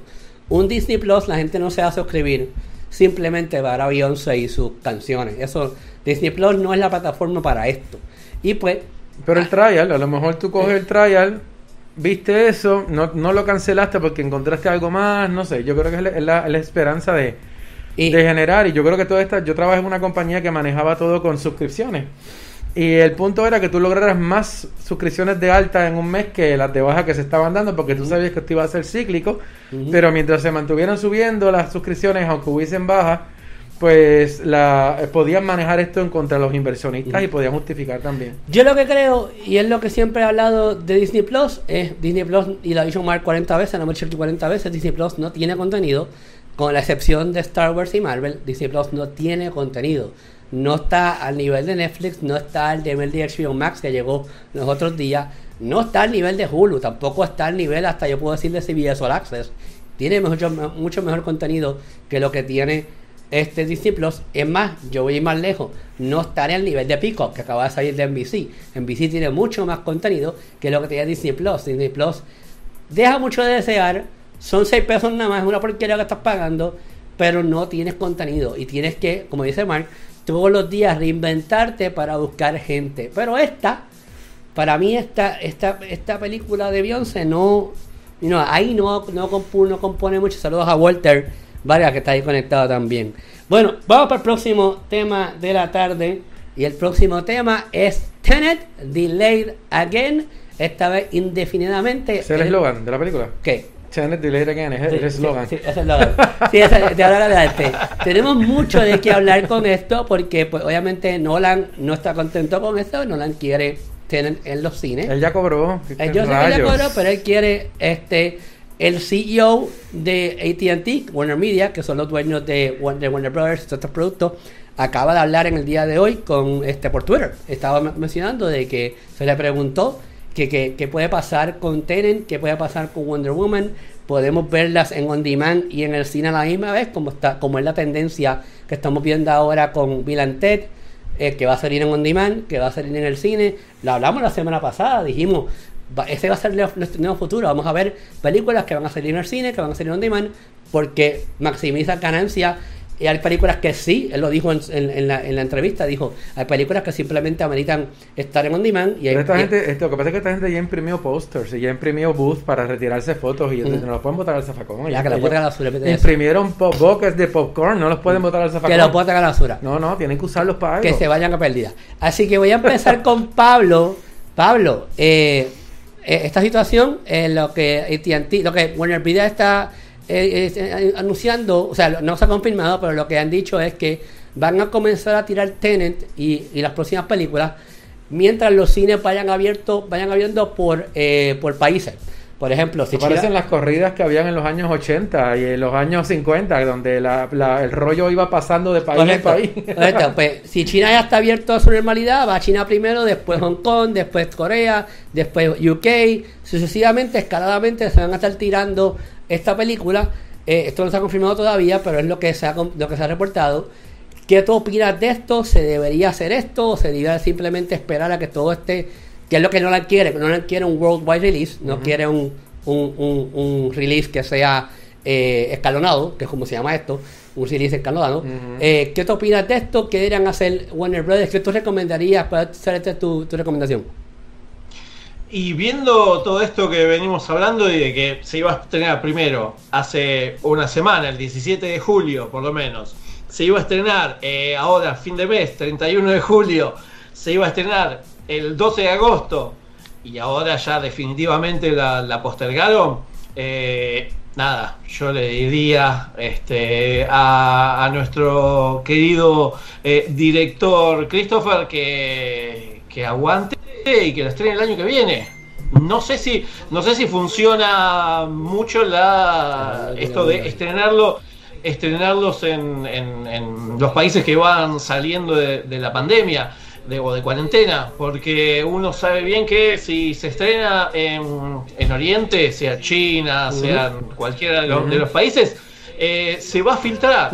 Y es lo que a los directores odian, claro. Es lo que odian, lo que más odian. Eh, y ver una película filtrada de Christopher Nolan, En este caso, que, que viene con toda esta pompa de verla en, en un IMAX, eh, más precisamente, que es lo que, siempre él recomienda, eh, mm, le va a jugar creo que en contra. Así que mm, acá no sé si eh, estoy más del lado de, Warner de, esperar, de bajar un cambio, de frenar un poco la, expectativa que tenía seguramente Nolan y tirar, como hicieron ya varias películas tanto de Warner como de otras productoras, de principios del año que viene, de 2021, donde abril y mayo son las mejores épocas dentro de todo, más allá de que a mediados de año este, es el más fuerte, eh, para poder eh, tener, por lo menos Tenant, dentro de, de las, esperemos, dentro de los cines de, todo el mundo, como decías vos, eh, tener este estreno mundial para, para, no, para no tener estos foquitos y después andar eh, tirando, maldiciendo a los que entran con cámaras, que aunque esté todo controlado, sabes que se filtra, se filtra todo. Es más de, más de Oriente, que tiene mucha mejor calidad para filmar las cosas y con cositas mucho más chiquititas que no te das cuenta. No como el sombrero de Homero grandote que tenía para, para filtrar. Así que yo espero, yo espero. esperamos hasta ahora y, y, todo esto. Yo hasta el año que viene espero por tener. Mark, yo sé que te hablaste de esto ayer en ayer fue en, en Cine, Cine Geek. Este, sí, conversamos un poquito sobre, sobre Tenet. Pero mira, eh, yo considero que como está, eh, la realidad ha cambiado, ya no es lo mismo. Yo creo que ya estas eh, producciones de millones de dólares no las vamos a ver aquí a buen tiempo. Buen tiempo, yo considero que en 5 o 10 años, yo creo que lo que los estudios vuelven a, ponerse a nivel que estaban ahora, así de películas como Avengers, todo tipo de producción va a ser aguantado, pues ya no va a generar el mismo ingreso de antes. Tenet es un caso distinto, ya que Christopher Nolan, él tiene mucho poder tras bastidores, especialmente con su, ya que él está toda la vida ahí, de lo que lleva de, su carrera cinematográfica, y está ejerciendo presión, lo cual es normal. Pero como todo, hay que recordar que él trabaja para Warner él no es el dueño de la película. Si la película quieren exhibirla por Tubi y ponerla gratis, lo pueden hacer. Ellos pueden hacer todo. Así que en ese aspecto debe decir lo que, lo que ustedes quieran hacer. Yo, si me dijeran, Mark, ¿qué tú harías? Yo esperaría todavía con Tenet. Y buscaría alguna otra película de catálogo de Warner Brothers para ver cómo me funciona esa técnica de ponerla en, en los cines a medida que se vayan abriendo y a ponerla también en on demand. Y si ve que les resulta positivo y también hay que ver que no que no lastime la industria del cine de alguna manera, porque recuerda que, que la industria del cine es de lo más que han sufrido a nivel mundial, global, que no lo, que no lo, lo, haga enfadar, por decirlo así, y buscar cómo es, entonces, y si me voy a mostrar, voy a poner la película, la voy a poner en estos lugares, a medida que se van abriendo los cines, pues van a poder llevarla a otros mercados, y sí, está lamentablemente el, la piratería en todo esto, que sea, Captain Jack está presente en todo pero hay que buscar la manera de, hacer una experiencia positiva, que la gente la quiera ver en la pantalla grande. Y consigo que, si quieren hacer lo que están planificando hacer con Tenet, consigo que buscar otra, otra película y ver cómo funciona, que es una película que está todo el mundo buscando, que quiera ver del catálogo de Warner Brothers. Quizá Wonder Woman hay que ver, porque también recuerda, ambos fueron producciones que hay que en ese aspecto, pero sí deben de ya de, tomar riesgo. Están jugándolo muy safe. Yo entiendo que la, su producción es millonaria, pero hay que tomar riesgo para mantener la industria. Pues si aguanta mucho la película, ¿qué pasa? Que todo el dinero que tú invertiste en promoción se va. La gente, nosotros estamos envueltos en esto, que siempre estábamos pendientes de Tenant pero mi mamá no sabe que escena Wonder Woman, pues cuando la ven, ah, mira, está Wonder Woman, pero no está detrás de la película, que pierde, pierde el interés, y ese es el problema, que pierden interés en todo, en toda la industria del cine. hay que hacer algo, y de, una manera, los lugares que están más seguros, por decirle, de la pandemia, pues comenzar a llevar películas que de estreno que la gente quiere ver, como mencionó James, en los, antes no todas las películas comenzaban el mismo día, inclusive todavía las películas no empiezan todo el mismo día, hay unas que empezaban antes, en Puerto Rico comenzaban como que casi un año después. Pero, y, no, y es una lástima tanto de los box office, inclusive yo me acuerdo que las películas él, duraban meses en, cartelera porque no había más nada. Que hay que, hay que, las compañías tienen que asumir un riesgo. Yo no sé, quizás con un tent es muy riesgoso pero buscar otro catálogo, ver cómo funciona y ver cómo es aceptado en mostrar en varios cines, mostrarla en varios en VOD y considero que eso sería lo, mejor para el caso de Tenet y que Christopher Nolan que se quede tranquilo y no se preocupe que en algún momento del mundo si el mundo no lo no es terminado por los zombies la podremos ver entonces en los IMAX. Mira este James y yo hemos ido al cine varias veces acá en Puerto Rico este Obviamente a screeners específicamente hemos ido, en donde no hay gente. En serio somos los críticos los que estamos en el cine. Son como cuatro o cinco personas las que se han entregado de ver al cine. Eh, eh, yo no tengo, yo obviamente quiero full disclaimer. James sabe, mismo Mark y, Pablo sabe que acá en Puerto Rico, pues criticólogo específicamente y la y tiene muy buena relación con Caribbean Cinema. Pero yo no tengo queja tampoco ninguna del procedimiento. James también ha ido y no, o sea, el procedimiento ha sido bien bien, han trabajado posiblemente con... Así debería haber estado todo limpio siempre. Sí, correcto. Pero yo creo que lo que hemos visto, el, el mensaje que tiene Uncle Owens en el comentario que dejó, es que pues la gente todavía tiene miedo, no quiere ir al cine. Eso sí. O sea, la gente, está claro que el cine es una experiencia, pero no tienen miedo. Yo creo que pues, yo creo que Caribbean Cinema fue bien responsable en utilizar pues personas como yo personas como James, este, como los otros críticos de cine de Puerto Rico, para poder llevar el mensaje de que, mira, esto se está trabajando bien. Eh, yo hice mi parte, James también, nosotros aquí en Criticólogos hicimos nuestra parte en comunicar cómo se está trabajando en Caribe en Cinema, específicamente sobre el procedimiento, pero la gente simplemente tiene miedo. Y yo creo que, mira, yo creo que hay, otras preocupaciones. Es algo parecido a, a cuando el huracán María atacó Puerto Rico que había negocios que decían, pero es que aquí no viene gente, pero es que la gente está buscando gasolina, la gente está ocupada viendo a ver qué va a pasar con su trabajo. La gente no está pensando en irse a una sala de cine, no está pensando en irse a un gimnasio, o sea, mm. son cosas que no están en la mente de nadie, que está procurando ver cómo puede sostener a su familia.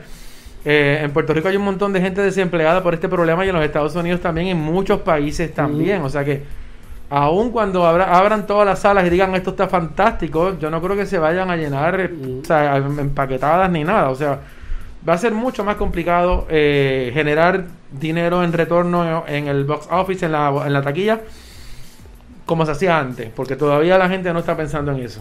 Y James, volviendo al tema, ¿qué te opinas de esto, este, esta estrategia que todavía no está confirmada obviamente, se está reportando, de tirarlo en, las diferentes cines mientras vayan abriendo, ya que en Video aparentemente no es una opción. es que si el cine está cerrado no va a poder abrir, ¿sabes? Como que...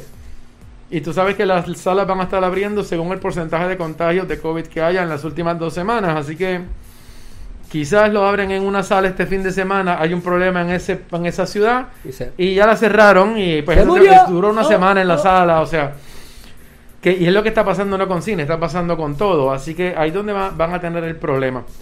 Yo creo que si, si, bueno, estudien, ahora mismo es suficiente estudio para decir que si todas estas películas que salieron on demand realmente generaron dinero, que creo que sí, que, tiene que haber generado dinero. Eh, para la gente que esté en problemas económicos es mucho más factible no gastar 60 dólares en llevar una familia al cine y quizás gastar 14 o 12 o 5 en tu casa por una película alquilada y cumpliste con, con, el cometido no de hacerlo. Yo creo que es mejor que piratearla.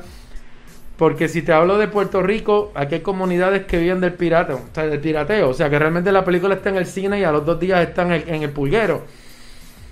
Y si se la tienes a todo el mundo, eh, ¿verdad? En un precio módico, yo creo que estaría bien. Otra idea loca es que la gente pudiera tener una aplicación de la distribuidora y, y, y vas a la on demand y se va a proyectar de tal fecha a tal fecha y tú la pagaste y vas a tener acceso, que la puedas poner en un Chromecast, en la computadora, en un Apple TV, o sea, que tú puedas coger y proyectarla en tu casa, eh, pero la pagaste, o sea, la, pagaste. Y que se sepa que de, tus dispositivos es que le estás dando play, como Netflix y toda esta sí, yo creo que una estrategia es este. alternativa. Yo, creo que una estrategia es una estrategia que se ha, discutido y el mismo eh, el presidente de, de ATT lo, lo, lo, ha hablado públicamente. Es, es preparar un paquete especial de HBO Max para esa película. Entonces, pues tú, pagas HBO Max por, por un, por un año. Tú pagas HBO Max por un año, te costó 90 dólares, te costó 100 pesos. By the way, si te cuesta 90 dólares, 100 pesos, no quedas regalado porque HBO Max es tremendo contenido. Eh, incluye la película por cierto tiempo y se acabó. So que hay, hay, hay, hay otras estrategias. Yo creo que yo, yo como fanático del cine, como dicen con Owen, yo y como fanático de Christopher Nolan, porque lo toca admitir, yo quiero ver esta película en el cine. Yo no quiero ver esta película en, en, en, en, en mi casa. Yo la quiero ver en IMAX, yo la quiero ver en un CXC. La, si me, me encanta. Yo, llegará, llegará la oportunidad. Yo, yo, yo, yo, yo honestamente estaba esperando mucho viajar. Obviamente, criticólogos tienen mucho acceso a Estados Unidos. Yo estaba pensando viajar hasta Nueva York o a Tampa, y Tampa se odió ya. Wow, ¿y vas a gastar 11 dólares? No, no, ¿qué carajo gastar 11 dólares? ¿Vas a viajar? No voy a gastar nada a mí, tipo. Este, viajar a, a unos mercados allá afuera para verlas en una experiencia un poquito, o sea, una diferente allá en Estados Unidos o en, Nueva York, pero obviamente eso no se va a dar. Pero en la número uno hay un mercado que también podemos viajar hasta allí. Ahí, está, ahí está la piratía.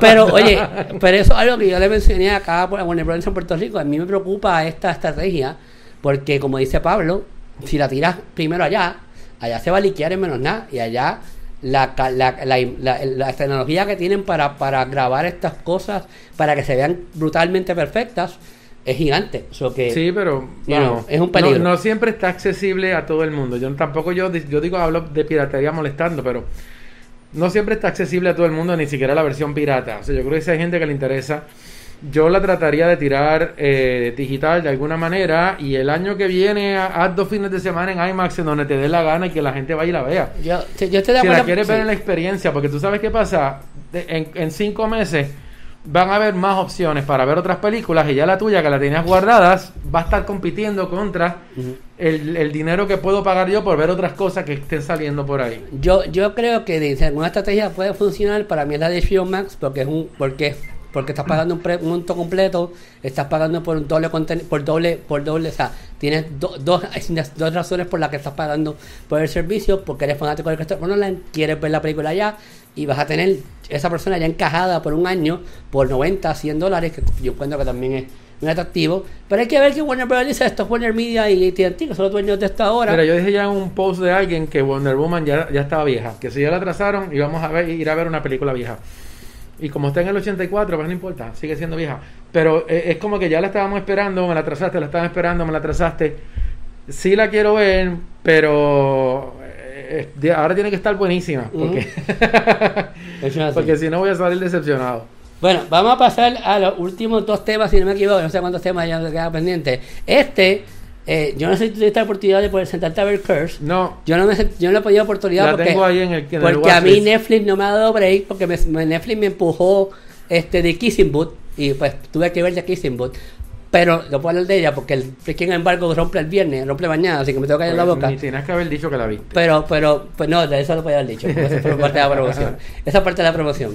Pero pues nada, Netflix me empujó 40 cosas que tengo que ver. Tengo que ver también un- una TV serie que es de tipo de High School Musical de la de Kenny Ortega. So que todas esas cosas las tengo ahí pendientes de Netflix. Y pues no he tenido tiempo de ver The, Cur- eh, The Curse, que es el estilo Game of Thrones. Eso fue lo que me dice Mark. Yo no la he visto. Mark me dice, ¿a ti te gustó Game of Thrones? ¿Te va a gustar esta serie? Es con Catherine, la de... Bueno, la de... La de 30 Reasons Why es que es la que la protagonista de esta de esta temporada y pues Pablo también la habló y Mark yo voy a dejar que Pablo y Mark hablen porque James y yo pues no sabemos nada de ella así que Mark primero cuéntame qué te pareció la primera temporada de Curse Pues mira, es, buena, es basado en un libro de Frank Miller. Frank Miller es como que I'm not worthy, pero no todo lo que Frank Miller ha hecho es excelente. Él hizo The Spirit por si acaso y ha hecho varias cositas como que... hmm. Y sí, me gusta, vamos a empezar por lo bueno, por lo positivo. Pues tiene un buen cast, se ve muy bien la serie. Y sí, se deja ver, es, es buena, eh, considero que tiene sus elementos que empieza como si fuera una serie de CW medio teen, pero después se pone gory, el cual que es. Pero después como que recae y tiene sus ups and downs. Que entonces cuando tú le estás cogiendo como que el phone, entonces a lo que están haciendo todas estas series de Netflix, es que te- se van en un high tan brutal que tú te, pasa lo mismo que con la, con la monja guerrera, te endiabla tanto, pues dice, me lo va a dejar así, entonces hay que esperar hasta que Dios sepa cuándo, ya que no están grabando nada. Y ese es el problema de, de esta serie, es el final te dejan igual, se queda, son demasiados episodios, son 10 episodios de una hora. Eh, considero que hubiesen hecho por lo menos 8 episodios y se sentía un poquito más, más rápido, porque tiene mucha mm, la baba. A mí la historia de, Rey Arturo me encanta, una historia que llevan siempre en el cine, la llevan, vimos de, del nene que tiene la espada de Arturo recientemente, está la de King Arthur que fue la de Guy Ritchie y está por supuesto el clásico de Excalibur, que no es una historia nueva, es una nueva, una nueva forma de contar la historia, vemos que Rey Arturo es un negro, a diferencia de otro que es un cast distinto. Pero que esas diferencias sí la hacen curiosa, porque hay un momento que como que y pasa lo mismo que estiran demasiado el chicle y cuando ya tú le estás cogiendo el phone, tú esperas entonces a la segunda temporada. Y ya para la segunda temporada puede que no venga, pues uno no sabe la situación que está pasando, quizás no sé los ratings y uno le invierte un total de 10 horas a una serie para no tener un tipo de recompensa no vale la pena. Yo considero que este, este juego, truco de cada vez hacer una serie y dejarte un cliffhanger y después dejarlo ahí, no, no vale la pena. Yo sé que puedo tener un buen cliffhanger, pero una vez tenga la serie como que ya se haya construido, pero ya cuando tú a conocer los personajes, se siente como un segundo acto. Y ese es el problema, que esta último, el último episodio se siente como un segundo acto que aún le falta por contar y te quedas como que en el aire. Y lo hacen peor que Game of Thrones, que Game te dan estos cliffhangers de season a season, pero se van por, la, por esta misma tangente y llega un momento que,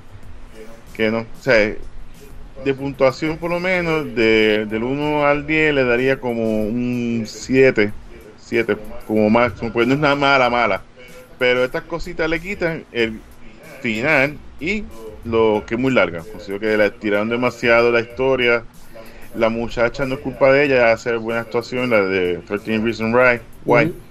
Pero yo creo bueno, que o sea, mamá Pablo porque fue que yo la estaba viendo, la vi por en, estaba de vacaciones, por no vacaciones, pero ella pusiste a mi mamá y por eso tengo un mix y también la vi en el teléfono celular que también eso le, le quita, Eh, pero no, no, ¿Eh? no fue como que me guau. Y si ven el gato no se asusten. Salió la cola del gato ahí salió la cola ahí vaya Eh, sí, por ahí ahí, está ahí está era- era cola por si acaso. Eso es, eso es Si como, no fuera co- muy codiciado. como Joss, como Joss. Turu, turu, turu, turu. Sería, chacho, eh, Eh, sería Dirk Diggler. Parece los Muppets cuando pasaban corriendo para Pablo, cuéntame a ti qué te pareció la segunda, la primera temporada de Hearst. Eh, también parecido parecido también a lo que a lo que estaba a lo que estaba comentando Mark porque a mí me pasó en un momento que dije ¿cuántos capítulos? Oh, no termina más, por favor, por favor. Porque se hace se hace muy larga 10 capítulos de una hora, como decía Mark, es, es, es, muy largo y hay algunos capítulos que no tienen, digamos, eh, comparación con otros, unos o, tienen mucha aventura, gore, o, tienen una buena historia, y otros que se nota que están hechos de relleno, no sé, mm. para la producción y, todo lo que, lo que viene atrás. Mm, yo había, yo había leído el, tenía la, noción porque conocía un poco de dónde se basa la, la, historia que había que habían hecho este, junto a Frank Miller. Y, ya sabía, y cuando veía los personajes dije, uy, este es tal, y esta es tal, y este es el tal. Bueno, entonces uno ya se va, por más que lo quieran ocultar, ya con los nombres, los parecidos, eh, uno, uno se imagina eh, a este Berlín eh, estereotipado más viejo. Eh, acá le dan la vuelta de que, bueno, eh, él siempre, siempre fue así, no es inmortal, pero este, todo eso. La, espada, que uno siempre relaciona, eh, Nimue, que, que también eh, uno termina relacionando todo cuando, cuando termina la, la serie porque cuando termina la serie termina de una manera que decir, ah, claro, claro, cuando terminan de dar todos los nombres, eh, ahí uno se da cuenta. Eh, es interesante, no sé si, si, si, es como, como decía Mark, que de 10 capítulos, si hubieran en 6 capítulos, tranquilamente se hubieran ahorrado un poco más de plata y hubieran hecho, creo, un mejor guion como para atrapar más a, a los a los a, los eh, televidentes en este caso.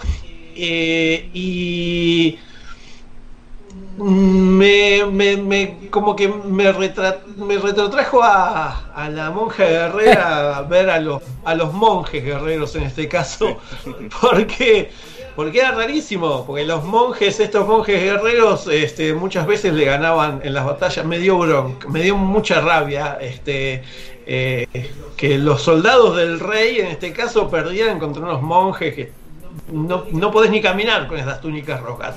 Y hacían unas ah, los, eh, espadazos y todo eso. Al margen. Eh, la protagonista se pone la serie al hombro, porque la verdad que es, ella y después todos los, demás personajes que, la siguen. Eh, y me hubiera gustado saber cómo me pasó con, la monja guerrera, eh, un poco más acerca de algunos otros personajes que quedaron ahí medio tirados de los pelos. Este, como este monje gris, eh, este, que, también, que hasta al final uno va, hay, que, hay que esperar hasta el final, pero, pero no, tampoco eh, te, muestran o te cuentan mucho de, lo que es, que creo que va, todo eso va a estar en la segunda temporada, si es que en algún momento llegamos a ver. Eh, no sé, yo no vi Game of Thrones, voy a, voy a me voy a empezar a, castigar yo mismo. Eh, en algún momento lo voy a tener que ver. Eh, pero, pero, no sé si se las recomendaría a eh, quienes vieron Game of Thrones. Porque la verdad que no. No, es lo mismo.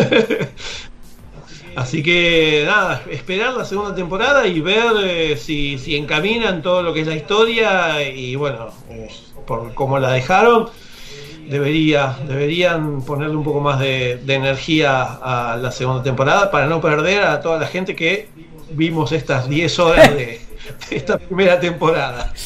Yo, yo la voy a ver, yo sé que James también la va a ver, yo la quiero ver, yo, a mí me gustó mucho Game of Thrones. Eh, como te dices, tú dices que no la recomendarías a personas que vieron Game of Thrones. Yo voy a ser el, el, juez de eso, el juez y el jurado y el, y el, y el, y el que voy a dar la guillotina a, a.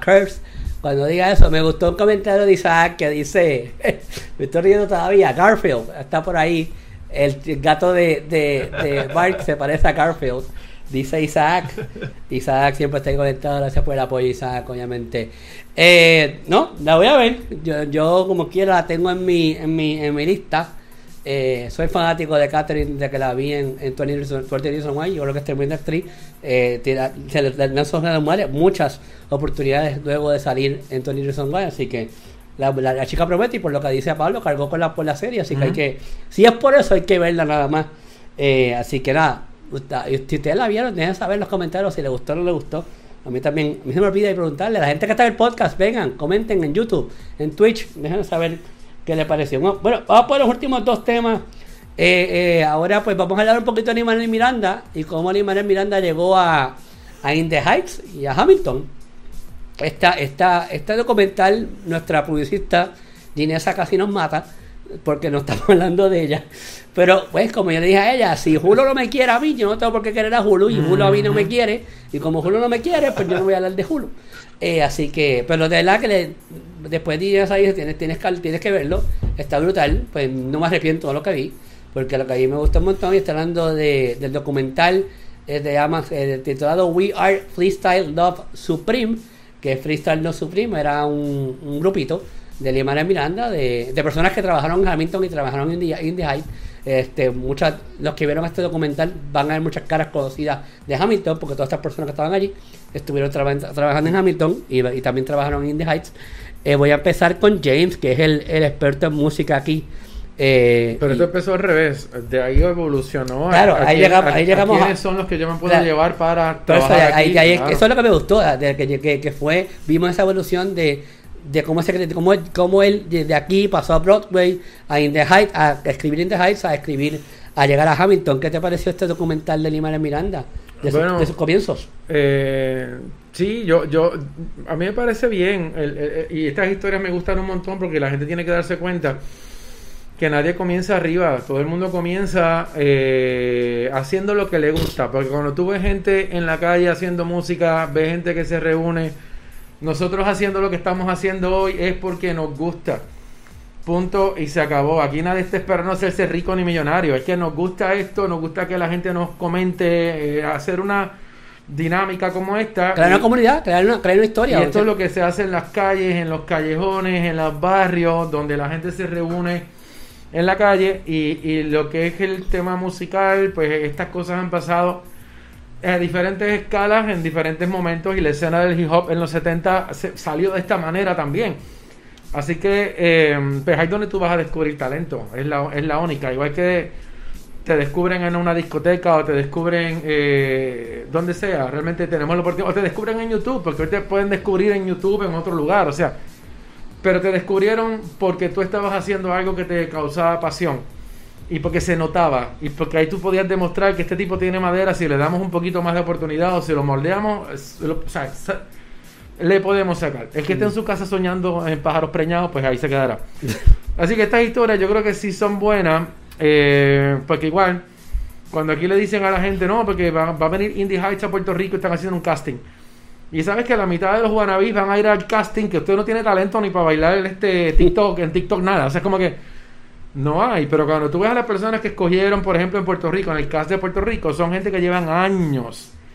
Y algunos llevan a, o sea, 30 20 años, 20 años trabajando en, en baile, en música, en otras cosas. Y cuando llegaron a esa audición estabas listo. Porque es que eso es lo que tú haces toda la vida y eso es lo que tú le metes ganas. Y eso lo proyectas. este, este, tipo de documental a mí me gusta mucho eh, por esa razón. Y he visto muchos documentales de hip hop, por eso lo menciono porque cuando estudiamos lo que es la, la, la, expresión visual del graffiti junto con la música hip hop, eh, que van de la mano, eh, y, y, otros géneros que se desarrollaron, el, DJ en la calle con sus platos, inventando, desde ahí tú empiezas a ver, porque el DJ no es el que pone discos, es que se, es que se está sentando a crear con ese material, ese contenido y produce algo nuevo. Entonces, e-, esas son las cosas que están aquí que me parecen interesantes. Y cuando yo vi a Gilín Manuel haciendo hip hop con, ahora se me olvidó el nombre de esta nena, la que hace Hermione, este, beatboxing, sí, con ella, se me olvidó el nombre de ella. Este, te queda, wow, entonces eso no se, eso no lo ensayaron dos minutos antes de entrar. Esto le salió del alma y a los dos. o sea, que, que, son, son esas cosas que todo el mundo dice, eh, qué suerte tiene. No, no, no tiene suerte está haciendo lo que le gusta. y también tiene talento. Hay que tener claro, tienes que, tener, talento, pero tú sabes que si no tienes el ensayo, no tienes la práctica, no tienes la tabla, como le decimos acá en esto, eh, no, no, no te va a salir, no te va a salir. Puede ser un, talento, un talentoso vago, no sirve. Tú sabes que esa parte, pues nada, nada, lo recomiendo, realmente deberían verlo. Este, pues yo no tengo Hulu, pero yo sé cómo encontrar las cosas que quiero ver y Eso, eso es así. Bueno, este, ah, yo quiero dejar a, Pablo para el final, porque pues Pablo, yo estoy claro que me insultó. Emma Watson nos dijeron ahí rapidito. Sé que se me olvida, se me olvida. este, yo sé que Pablo me insultó cuando yo le estoy viendo, estoy haciendo a, Pablo ver una película documental de Lima Miranda que es boricua con, un, con un short hashtag lo obligaron eh, a, ver una brigada de, rap y yo quiero yo estoy yo con mucha curiosidad de ver la opinión de escuchar la opinión de Pablo así que Mark Tú primero, tú fuiste fanático de Hamilton. Yo estoy seguro que te gustó este documental porque viste este trasfondo de, de donde Manuel vino, de llegar a, de llegar a, Broadway, de, escribir en The Heights. Eh, van a pasar a llover acá en Puerto Rico. este y, y, y obviamente al final, ese final con Hamilton. Cuéntame qué te pareció We Are Freestyle Love Supreme en el documental en Hulu. Pues en fin, eh, me gustó, me gustó mucho. Eh, es bueno como, conocer un tras bastidores de los artistas, porque muchas veces asumimos que está en ese lugar por porque estaba ahí y no por el talento que tiene y demostró su talento no tan solo de él sino del grupo que estaba con él pues estaba Chris Jackson que salió en The Heights el director el señor nombre de Thomas también estaba en ese grupo. Y todos ellos como que comenzaron juntos y vemos entonces ese ese crecimiento entre entre todos ellos este bonding también de de, de, amistad de grupo que estamos en contra del mundo vamos a hacer lo que, lo que queremos hacer. Y no era fácil lo que ellos hacían porque estaban improvisando y pues, hacían unas cosas que como que wow y esto fue lo que gracias a ese esfuerzo fue que surge el, el, el Heights lo que viene Hamilton y el éxito que todos ellos han ganado.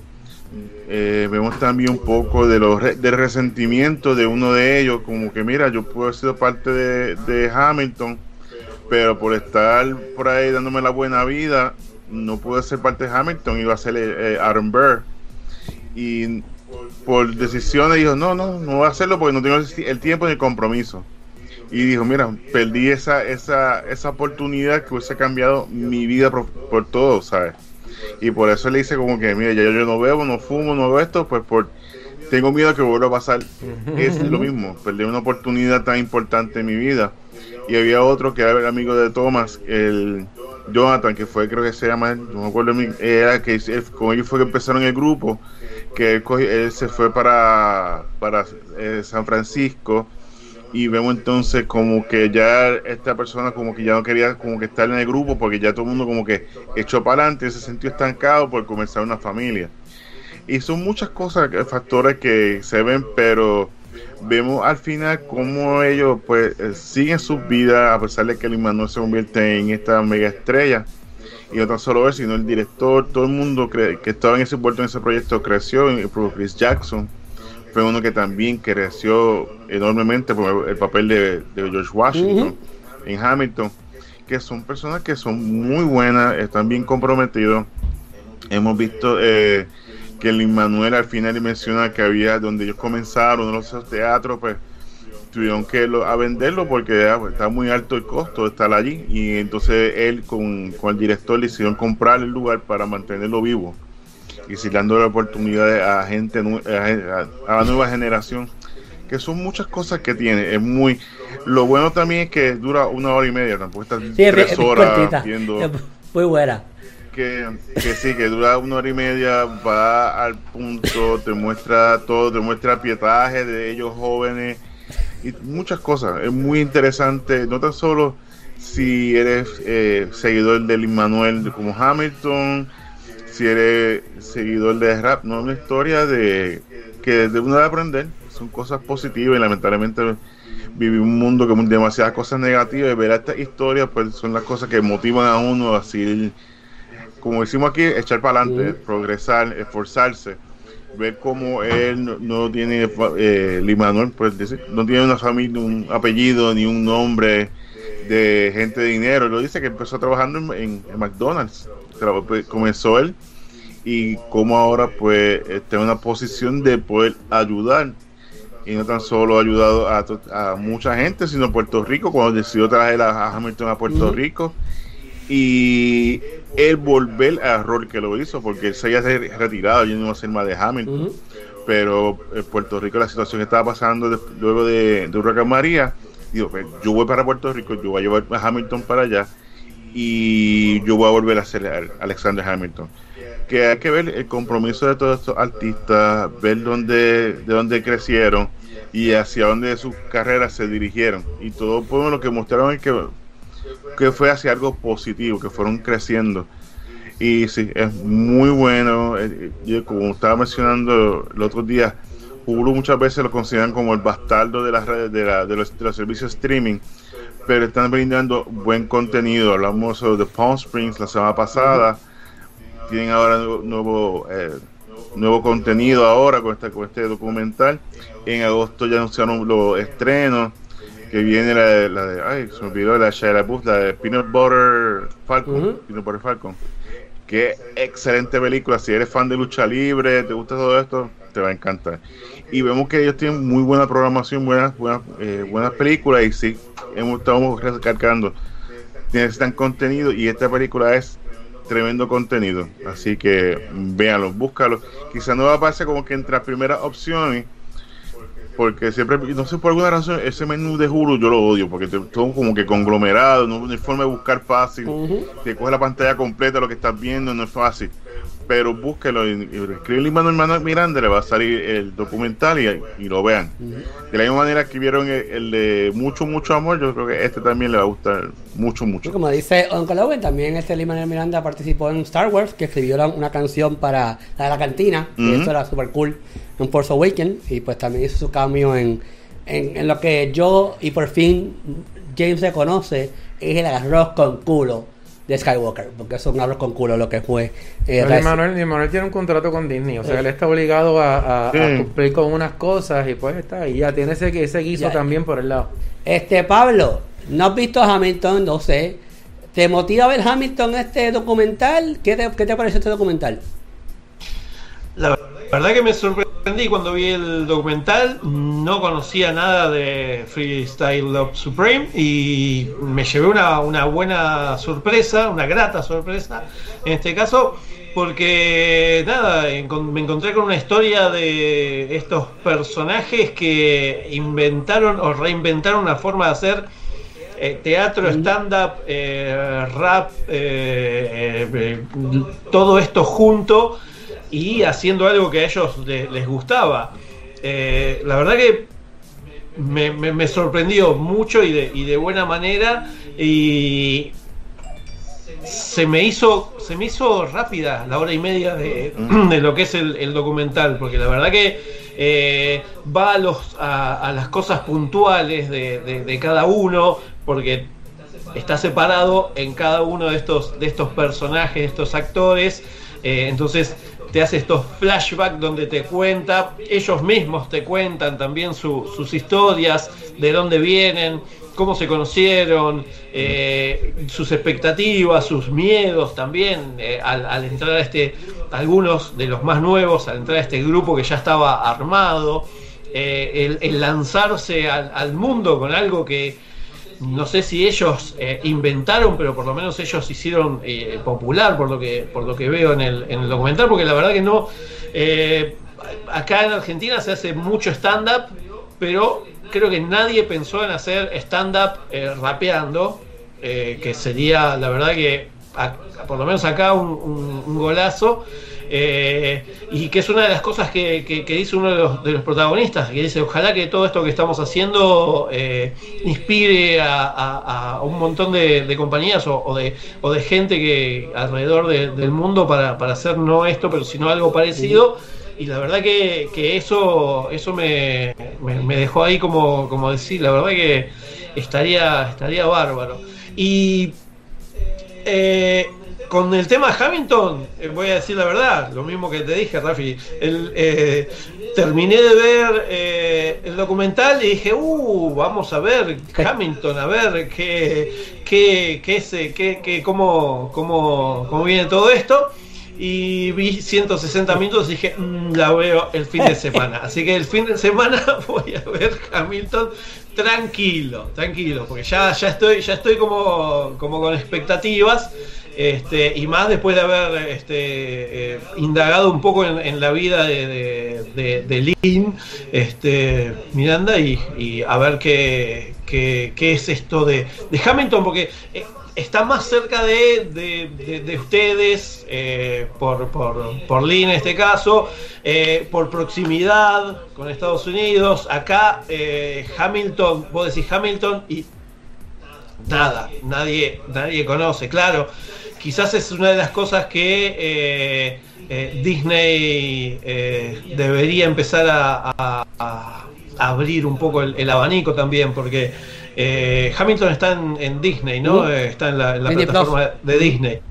Claro, claro. Bueno, acá todavía Disney Plus todavía no está. Y eh, creo que una de las cosas que, debería empezar a, meter es, un poquito más de, bueno, de empezar a meterse en toda esta zona de, del sur de América como para para empezar a abrir este, este, este abanico que, claro, y, que viene bastante acotado por lo que ustedes dicen, porque al yo no tener Disney Plus, eh, no sé este, ni cómo es la plataforma, ni cuánto es la cantidad de, material que hay. Eh, solo lo que ustedes me dicen. Y hasta ahora, por lo que me, cuentan y me dicen ustedes, Mm, viene complicado porque me imagino que están todas las películas de Disney, de animación, de las series, eh, las, las, eh, las ecológicas y todo eso, pero no tiene la misma cantidad de producciones que, tiene Netflix.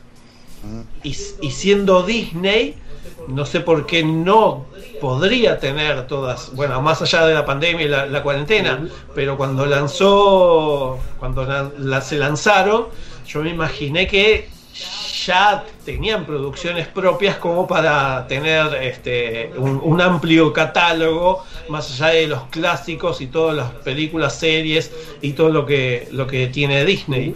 Así que ahí me quedo con Disney Plus y, bueno, nada, recomendar, ya, ya les recomendé, tengo amigos acá que, hacen hip hop, que hacen stand-up, así que les recomendé que, que puedan, que vean Freeze Style Love Supreme para, para poder este, embeberse de, toda esta, esta cosa nueva que la verdad que a mí me sorprendió y, me gustó muchísimo. Muy bien, muy bien. A mí me gustó un montón. Yo, cuando estaba viendo a Hamilton, yo pensé como, pensé como Pablo. Yo dije, y lo puse en Twitter. Eh, yo sé que Pablo lo vio en el tweet mío. Dos horas y 40 minutos, yo tengo 40 cosas que hacer. Yo no puedo sentarme ahora mismo a ver esta película porque yo tengo 40 cosas en el, en el, en el to-do list. Pero mm, eh, como tú hiciste, yo la vi en el fin de semana. Yo el domingo me senté y dije, yo me siento y si tengo que parar la pausa, le pongo pausa y, hago cosas y vuelvo a darle play. Y la realidad es que me sorprendió. Yo eh, me senté a verle la pude ver completa sin tener que pararme en pausas. La, me gustó un montón. Y me encantó, es algo que me gustó mucho de esta, de, de, de este documental, es que vimos eso, vimos cómo Livana Miranda fue evolucionando desde sus comienzos en el freestyle, como ellos hacían esto, como dice James, como nosotros, como lo hace Mark, como lo hace, digo, nosotros cobramos también, pero pues eh, también lo hacemos por el amor a esto.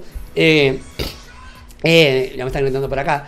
Me gustó mucho cómo él fue creciendo, cómo se fue, vimos la evolución de Lima Miranda, cómo vimos que él fue bien cándida, como cómo escribió In the Heights, cómo estos muchachos y como él llegaron a Hamilton eh, cómo ellos evolucionaron, el, eh, como dice Pablo, el, lo que es el stand-up theater, o sea, una, lo que es este el teatro stand-up, de comedia, teatro, en cuanto a rap, a rap y todo eso, sino yo soy fanático del rap, yo soy fanático del hip hop.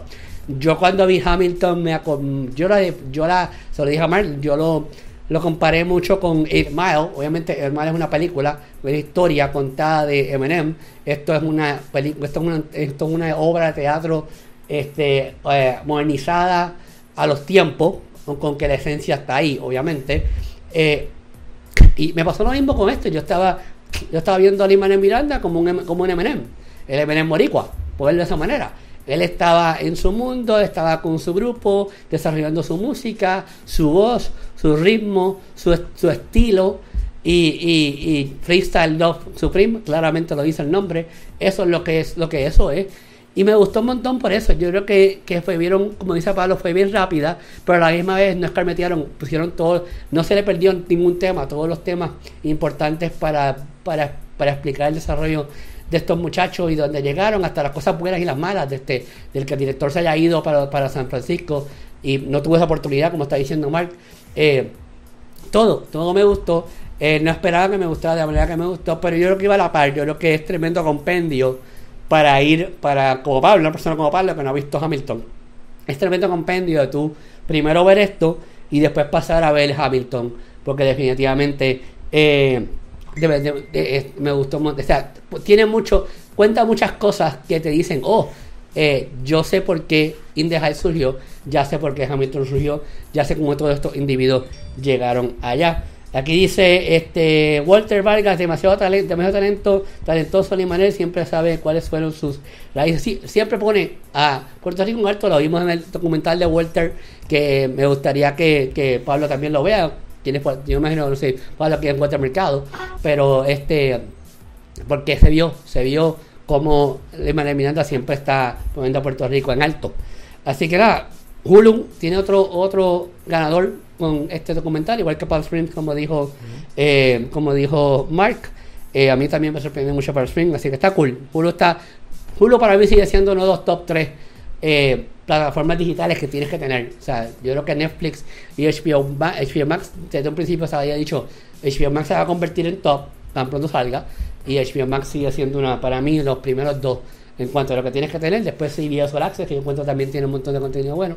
Y ahí salió de nuevo Garfield y, salió de nuevo Josh. Este, bueno, vamos por último tema y, quiero darle espacio a, a, Pablo para que nos se ponga al día, que la semana pasada dijo que iba a ver lo de Bajala y lo de todo lo que presentó Ubisoft, Ubisoft pues para Forward, y me acuerdo Forward, Looking Forward, no me acuerdo cómo era el, el, el, el el, el nombre del título. Eh, yo sé que estaba ocupado con lo de la X, no te preocupes. Eh, no sé si pudiste ver la presentación de, de, de, ¿Pudiste ver la presentación de.? La tenía prendida. La tenía prendida, pues está bien, me disculpo. Me disculpo. Me disculpo. Pero está bien porque deja que se exprese ahí. No, pero, no, realmente no, no podía, no podía atenderla. Ah, yo sé. Pues voy, a, voy, a, voy a dejar que Pablo primero se ponga el día en lo que pasó con Ubisoft, Ubisoft la semana pasada y no sé si tuve la oportunidad de ver la presentación de Xbox Games Showcase. Nos cuente que tiene llamó la atención de lo que, de lo que, lo que presentó Xbox. Este, cuéntame, Pablo. Sí, eh, la pude ver no en directo, sino en diferido y pude ver los trailers de las presentaciones que, que, de los juegos que presentaron y tengo algunos que me llamaron mucho la atención eh, y que me gustaría ponerle los dedos para poder este, jugarlos y, ver cómo, cómo, vienen. Uno de los que me gustó mucho es de, Medium, la Medium, que eh, me llamó mucho la atención que está, que está procesada eh, esta dualidad de la realidad de esta personaje que eh, es una persona en una realidad y es, es, la misma en otra realidad, pero con, poderes, digamos. Eh, y puede ver esta, esta, esta realidad paralela. Eh, y todo eso en el procesado al mismo tiempo, digamos. Me llamó mucho la atención eso. y, nada, me gustó mucho la historia porque son de esas historias que, que tienen eh, suspenso eh, y que te atrapan y que por lo menos por lo que pude ver, eh, nada, es para en algunos momentos salir corriendo de quienes te persiguen porque este, es, es, la, ambientación y todo, y todo eso. Así que The Medium creo que es, es, una de las que quiero ver. me llamó la atención el de Fantasy Star. Es un clásico. un juego que es un clásico que, yo ya había perdido en el tiempo y ah, llegó una versión online, eh, eh, Fantasy Star Online 2, eh, New Genesis, para el año que viene y de la mano de Sega también, así que reviven, reviven un poco, que también me, gustó como, como, se vio todo y, la, hay que ver, sí, hay que ver la historia. Eh, y después, nada, un montón de. Me gustó mucho el tráiler de, Tetris, de Tetris Effects, con este, las familias jugando eh, y apareciendo en, cuadrados, y esos cuadrados después transformándose en, piezas de Tetris eh, con un tema musical que lo tenía separado acá, pero me, bueno, se me perdió. Ah. Este, y bueno, Tetris Effect Connected, eh, que también es para, este año, eh, que hace también un montón de tiempo que no juego al Tetris. Y, este es un Tetris colaborativo, así que creo que también le voy a pegar una, una, jugada. Y después un montón de, de juegos que no soy de jugar eh, eh, First Personal Shooters, pero eh, la mayoría son de, ese estilo. Eh, que bueno, nada, son de las, de las cosas que, que uno en algún momento creo que voy a tener que ponerle el, los dedos en eso. Y, y uno de autos de carrera. No soy de, de autos de carrera en este caso, pero Forza Motorsport este, no, me, no me llama la atención. Por, más de que pareciera que estés manejando un auto de verdad y todos los gráficos y todo esto, eh, a mí los de, ni los de fútbol ni los de autos nunca me llamaron la atención.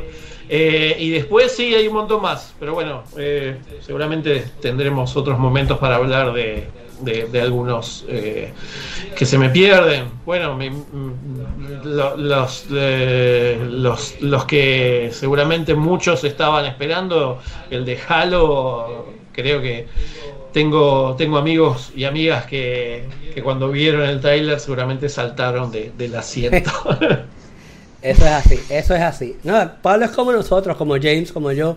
Él es, él es un old school gamer eh, casual y, y, y, y, las mismas emociones que él tenía era la que tuvimos nosotros cuando estábamos viendo eso. Mark y yo tuvimos un reaction video, Mark aquí, Mark obviamente el más experto de todos aquí en, en cuanto a videojuegos.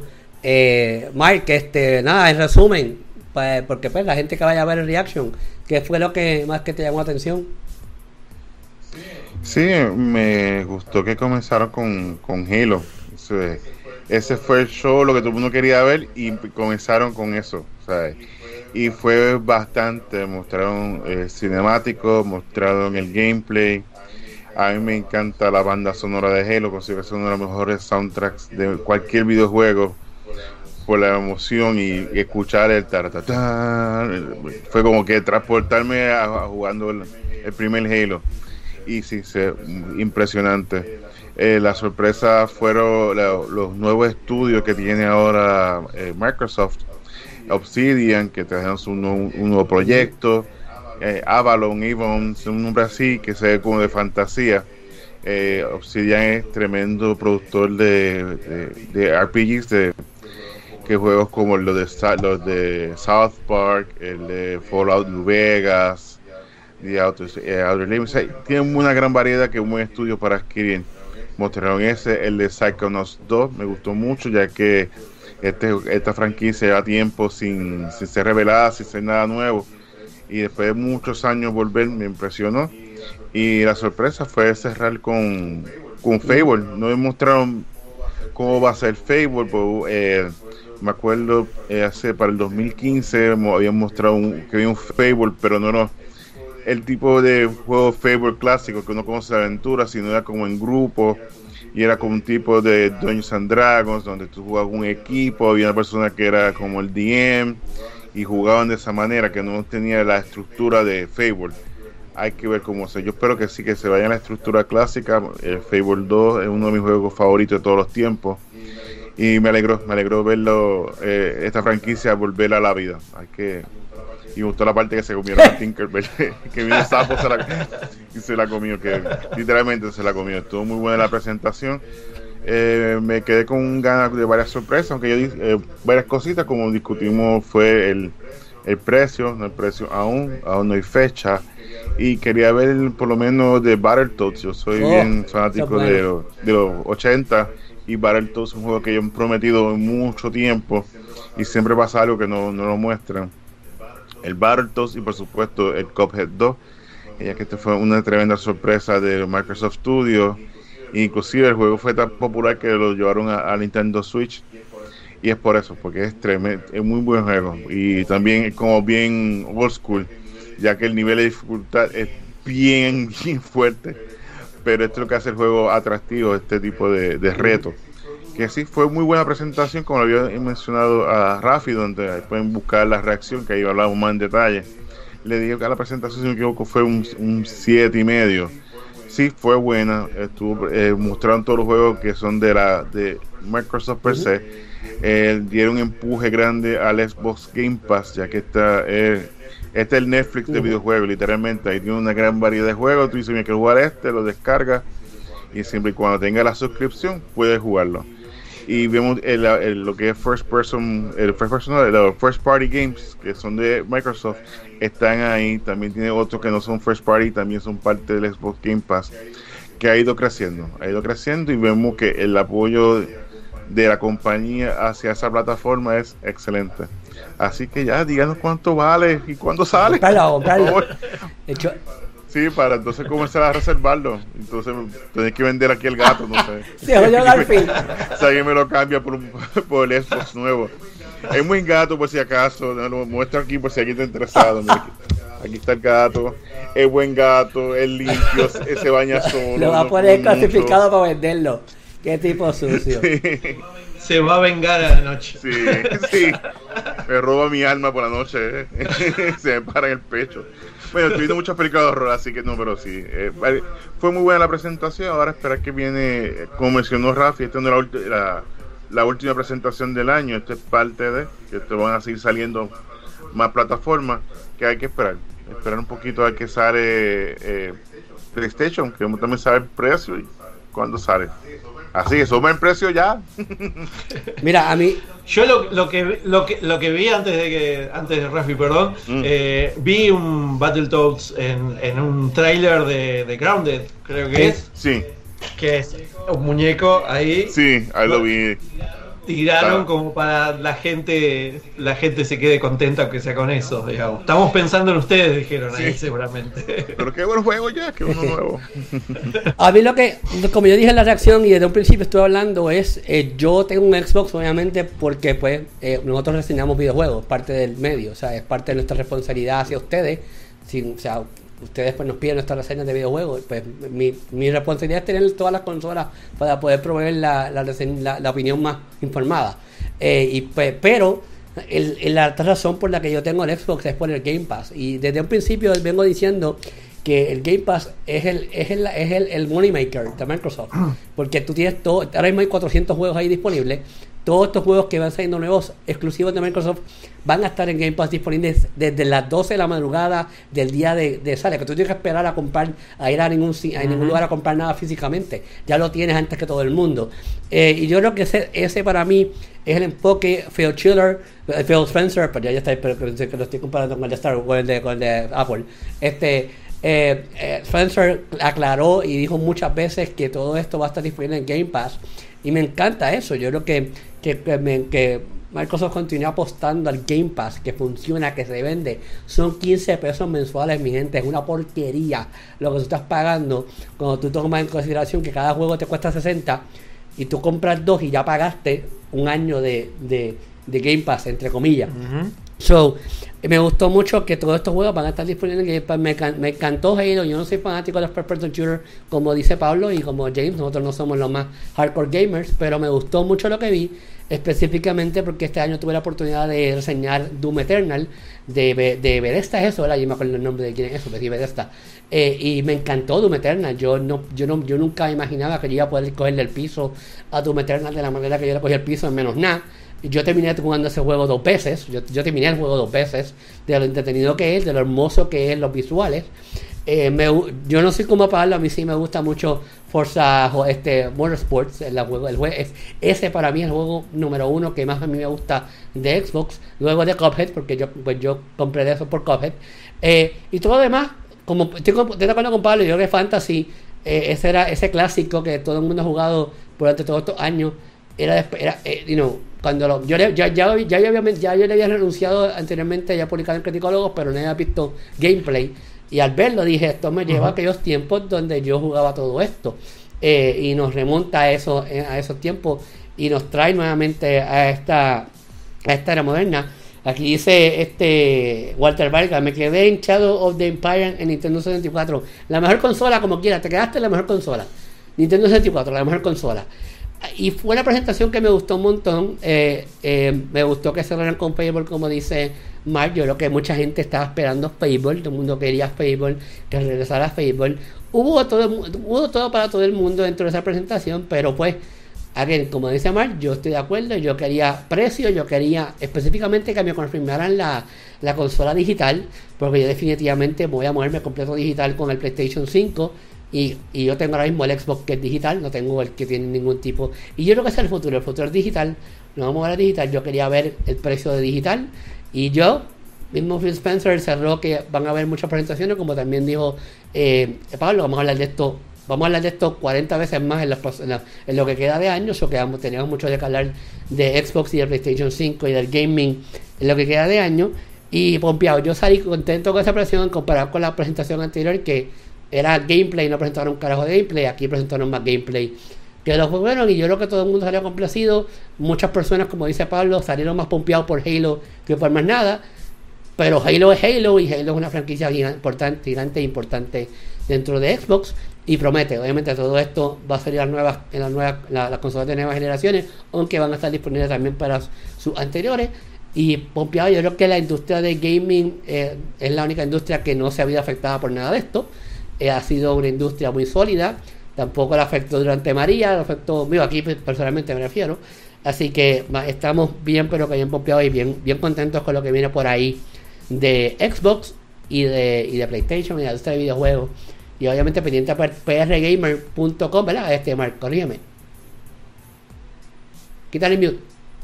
Sí, sí, sí, PRgamer.com, obviamente que estamos ahí metiendo toda la información. Y gracias a Pablo, que Pablo se ha convertido en nuestro reportero estrella.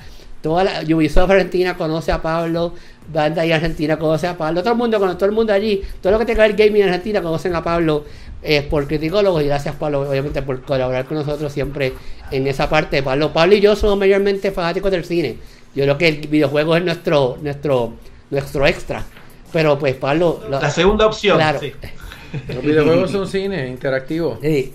Pero Pablo como que ha hecho excelente labor reportando para Criticólogo en estos, en estos eventos y esperemos pues obviamente tener a, tener a Pablo en Puerto Rico para mayo y, y creo que Argentina Comic Con en enero, ¿verdad? ¿Cuándo es Argentina Comic Con? Eh, y ahora está complicado. En diciembre sería la próxima este, edición, porque en mayo, en mayo junio es la, la de mitad de año y en diciembre, más o menos para la segunda semana, el 10 más o menos, eh, es, el, es la edición de fin de año, es la más grande. Es la más grande. esperemos, este, si no el año que viene, si no este año el año que viene, este año no va a ser porque por la situación no vamos a viajar, pero ya que el año que viene, pues Pablo va a, venir a Puerto Rico, voy a hacer todos los intentos para que Pablo, venga con nosotros y comparta en el boot, lo conozcan en persona eh, en, el Puerto de Puerto Rico con de criticólogos y obviamente y nosotros vamos a viajar el año que viene a Argentina. OnlyFans. ¿Qué? OnlyFans. OnlyFans. Deja el comentario. Contrótate. Esta y Señor Jesucristo. Y nosotros, obviamente, James, eh, Christy, este señor, vamos a viajar en diciembre a cubrir Argentina Comic con Pablo y, compartir con ustedes todo lo que está pasando por allá. Vamos a, despedir este show. Y, yo me quedé en mi casa. Y este, tú te quedas en tu casa. tú, tú, vas con nosotros, P3, con calma. Este, me quedo aquí con el gato. Con el gato, con Garfield. Eh, Mark, cuéntanos, ¿dónde te pueden conseguir a ti y los, y los 45 mil podcasts que tú tienes, que tú produces? Me pueden conseguir aquí en mi casa, ya que no voy para allá. Va a estar aquí en mi casa cerrado. No, me pueden conseguir en prgamer.com, nos hablamos de, de videojuegos, eh, lo que está pasando, los trailers, reseñas, de todo hablamos ahí. También por Facebook, estoy bien así trabajando con Cine Geek, hablamos de películas, de noticias, lo que está pasando, hablamos de las reseñas, también tengo Hablemos Social Media, nos hablamos de las, sobre las redes sociales. Eh, Report, que estamos los viernes, que estoy con Rafi, donde hablamos del deporte caballero, de la lucha libre. Conversamos de la WWE, AEW y de todo lo que está pasando. Y durante el fin de semana para un show se llama Gaming al Día, donde hablamos de videojuegos, de las noticias, cubrimos un poquito de reseña, hablamos un poquito de todo, que eso es parte de alguna cosita que hago. eso es parte, una pizca. Una pizca de, de las 40 cosas que Mark hace. Porque no sé cómo Mark puede, la realidad. James. Bueno, pues nada, a mí me consiguen en jameslin.com, pasan al micrófono.com podcast y qué más, y arroba jameslin en las redes sociales, eh, cualquier cosa, pues aquí en Criticólogos también. Y exprimiendo la calle. exprimiendo la calle y Geeky Talks los lunes por X Level Media. Eso, así. Eh, McFly, bueno, a mí me pueden seguir en las redes sociales como Pablo McFly, eh, como el de Volver al Futuro, primo lejano. Eh, si no, Cine con McFly en algunas redes, en Facebook, en, YouTube. Y me olvidé la semana pasada, estoy en, todos los días en una radio aquí en Buenos Aires que se llama Radio Aijuna ¿eh? con H en el medio de la A y la I, Aijuna, donde hablo de más que nada películas argentinas que, tienen su estreno y de audiovisuales aquí. Este, así que ponen en Facebook está Radio Aijuna y van a poder... Eh, nada, se escucha online, tiene una aplicación, tiene una aplicación que se escucha eh, online, así que la pueden escuchar en cualquier parte del mundo este, y sin auriculares, se puede escuchar con, con los parlantes.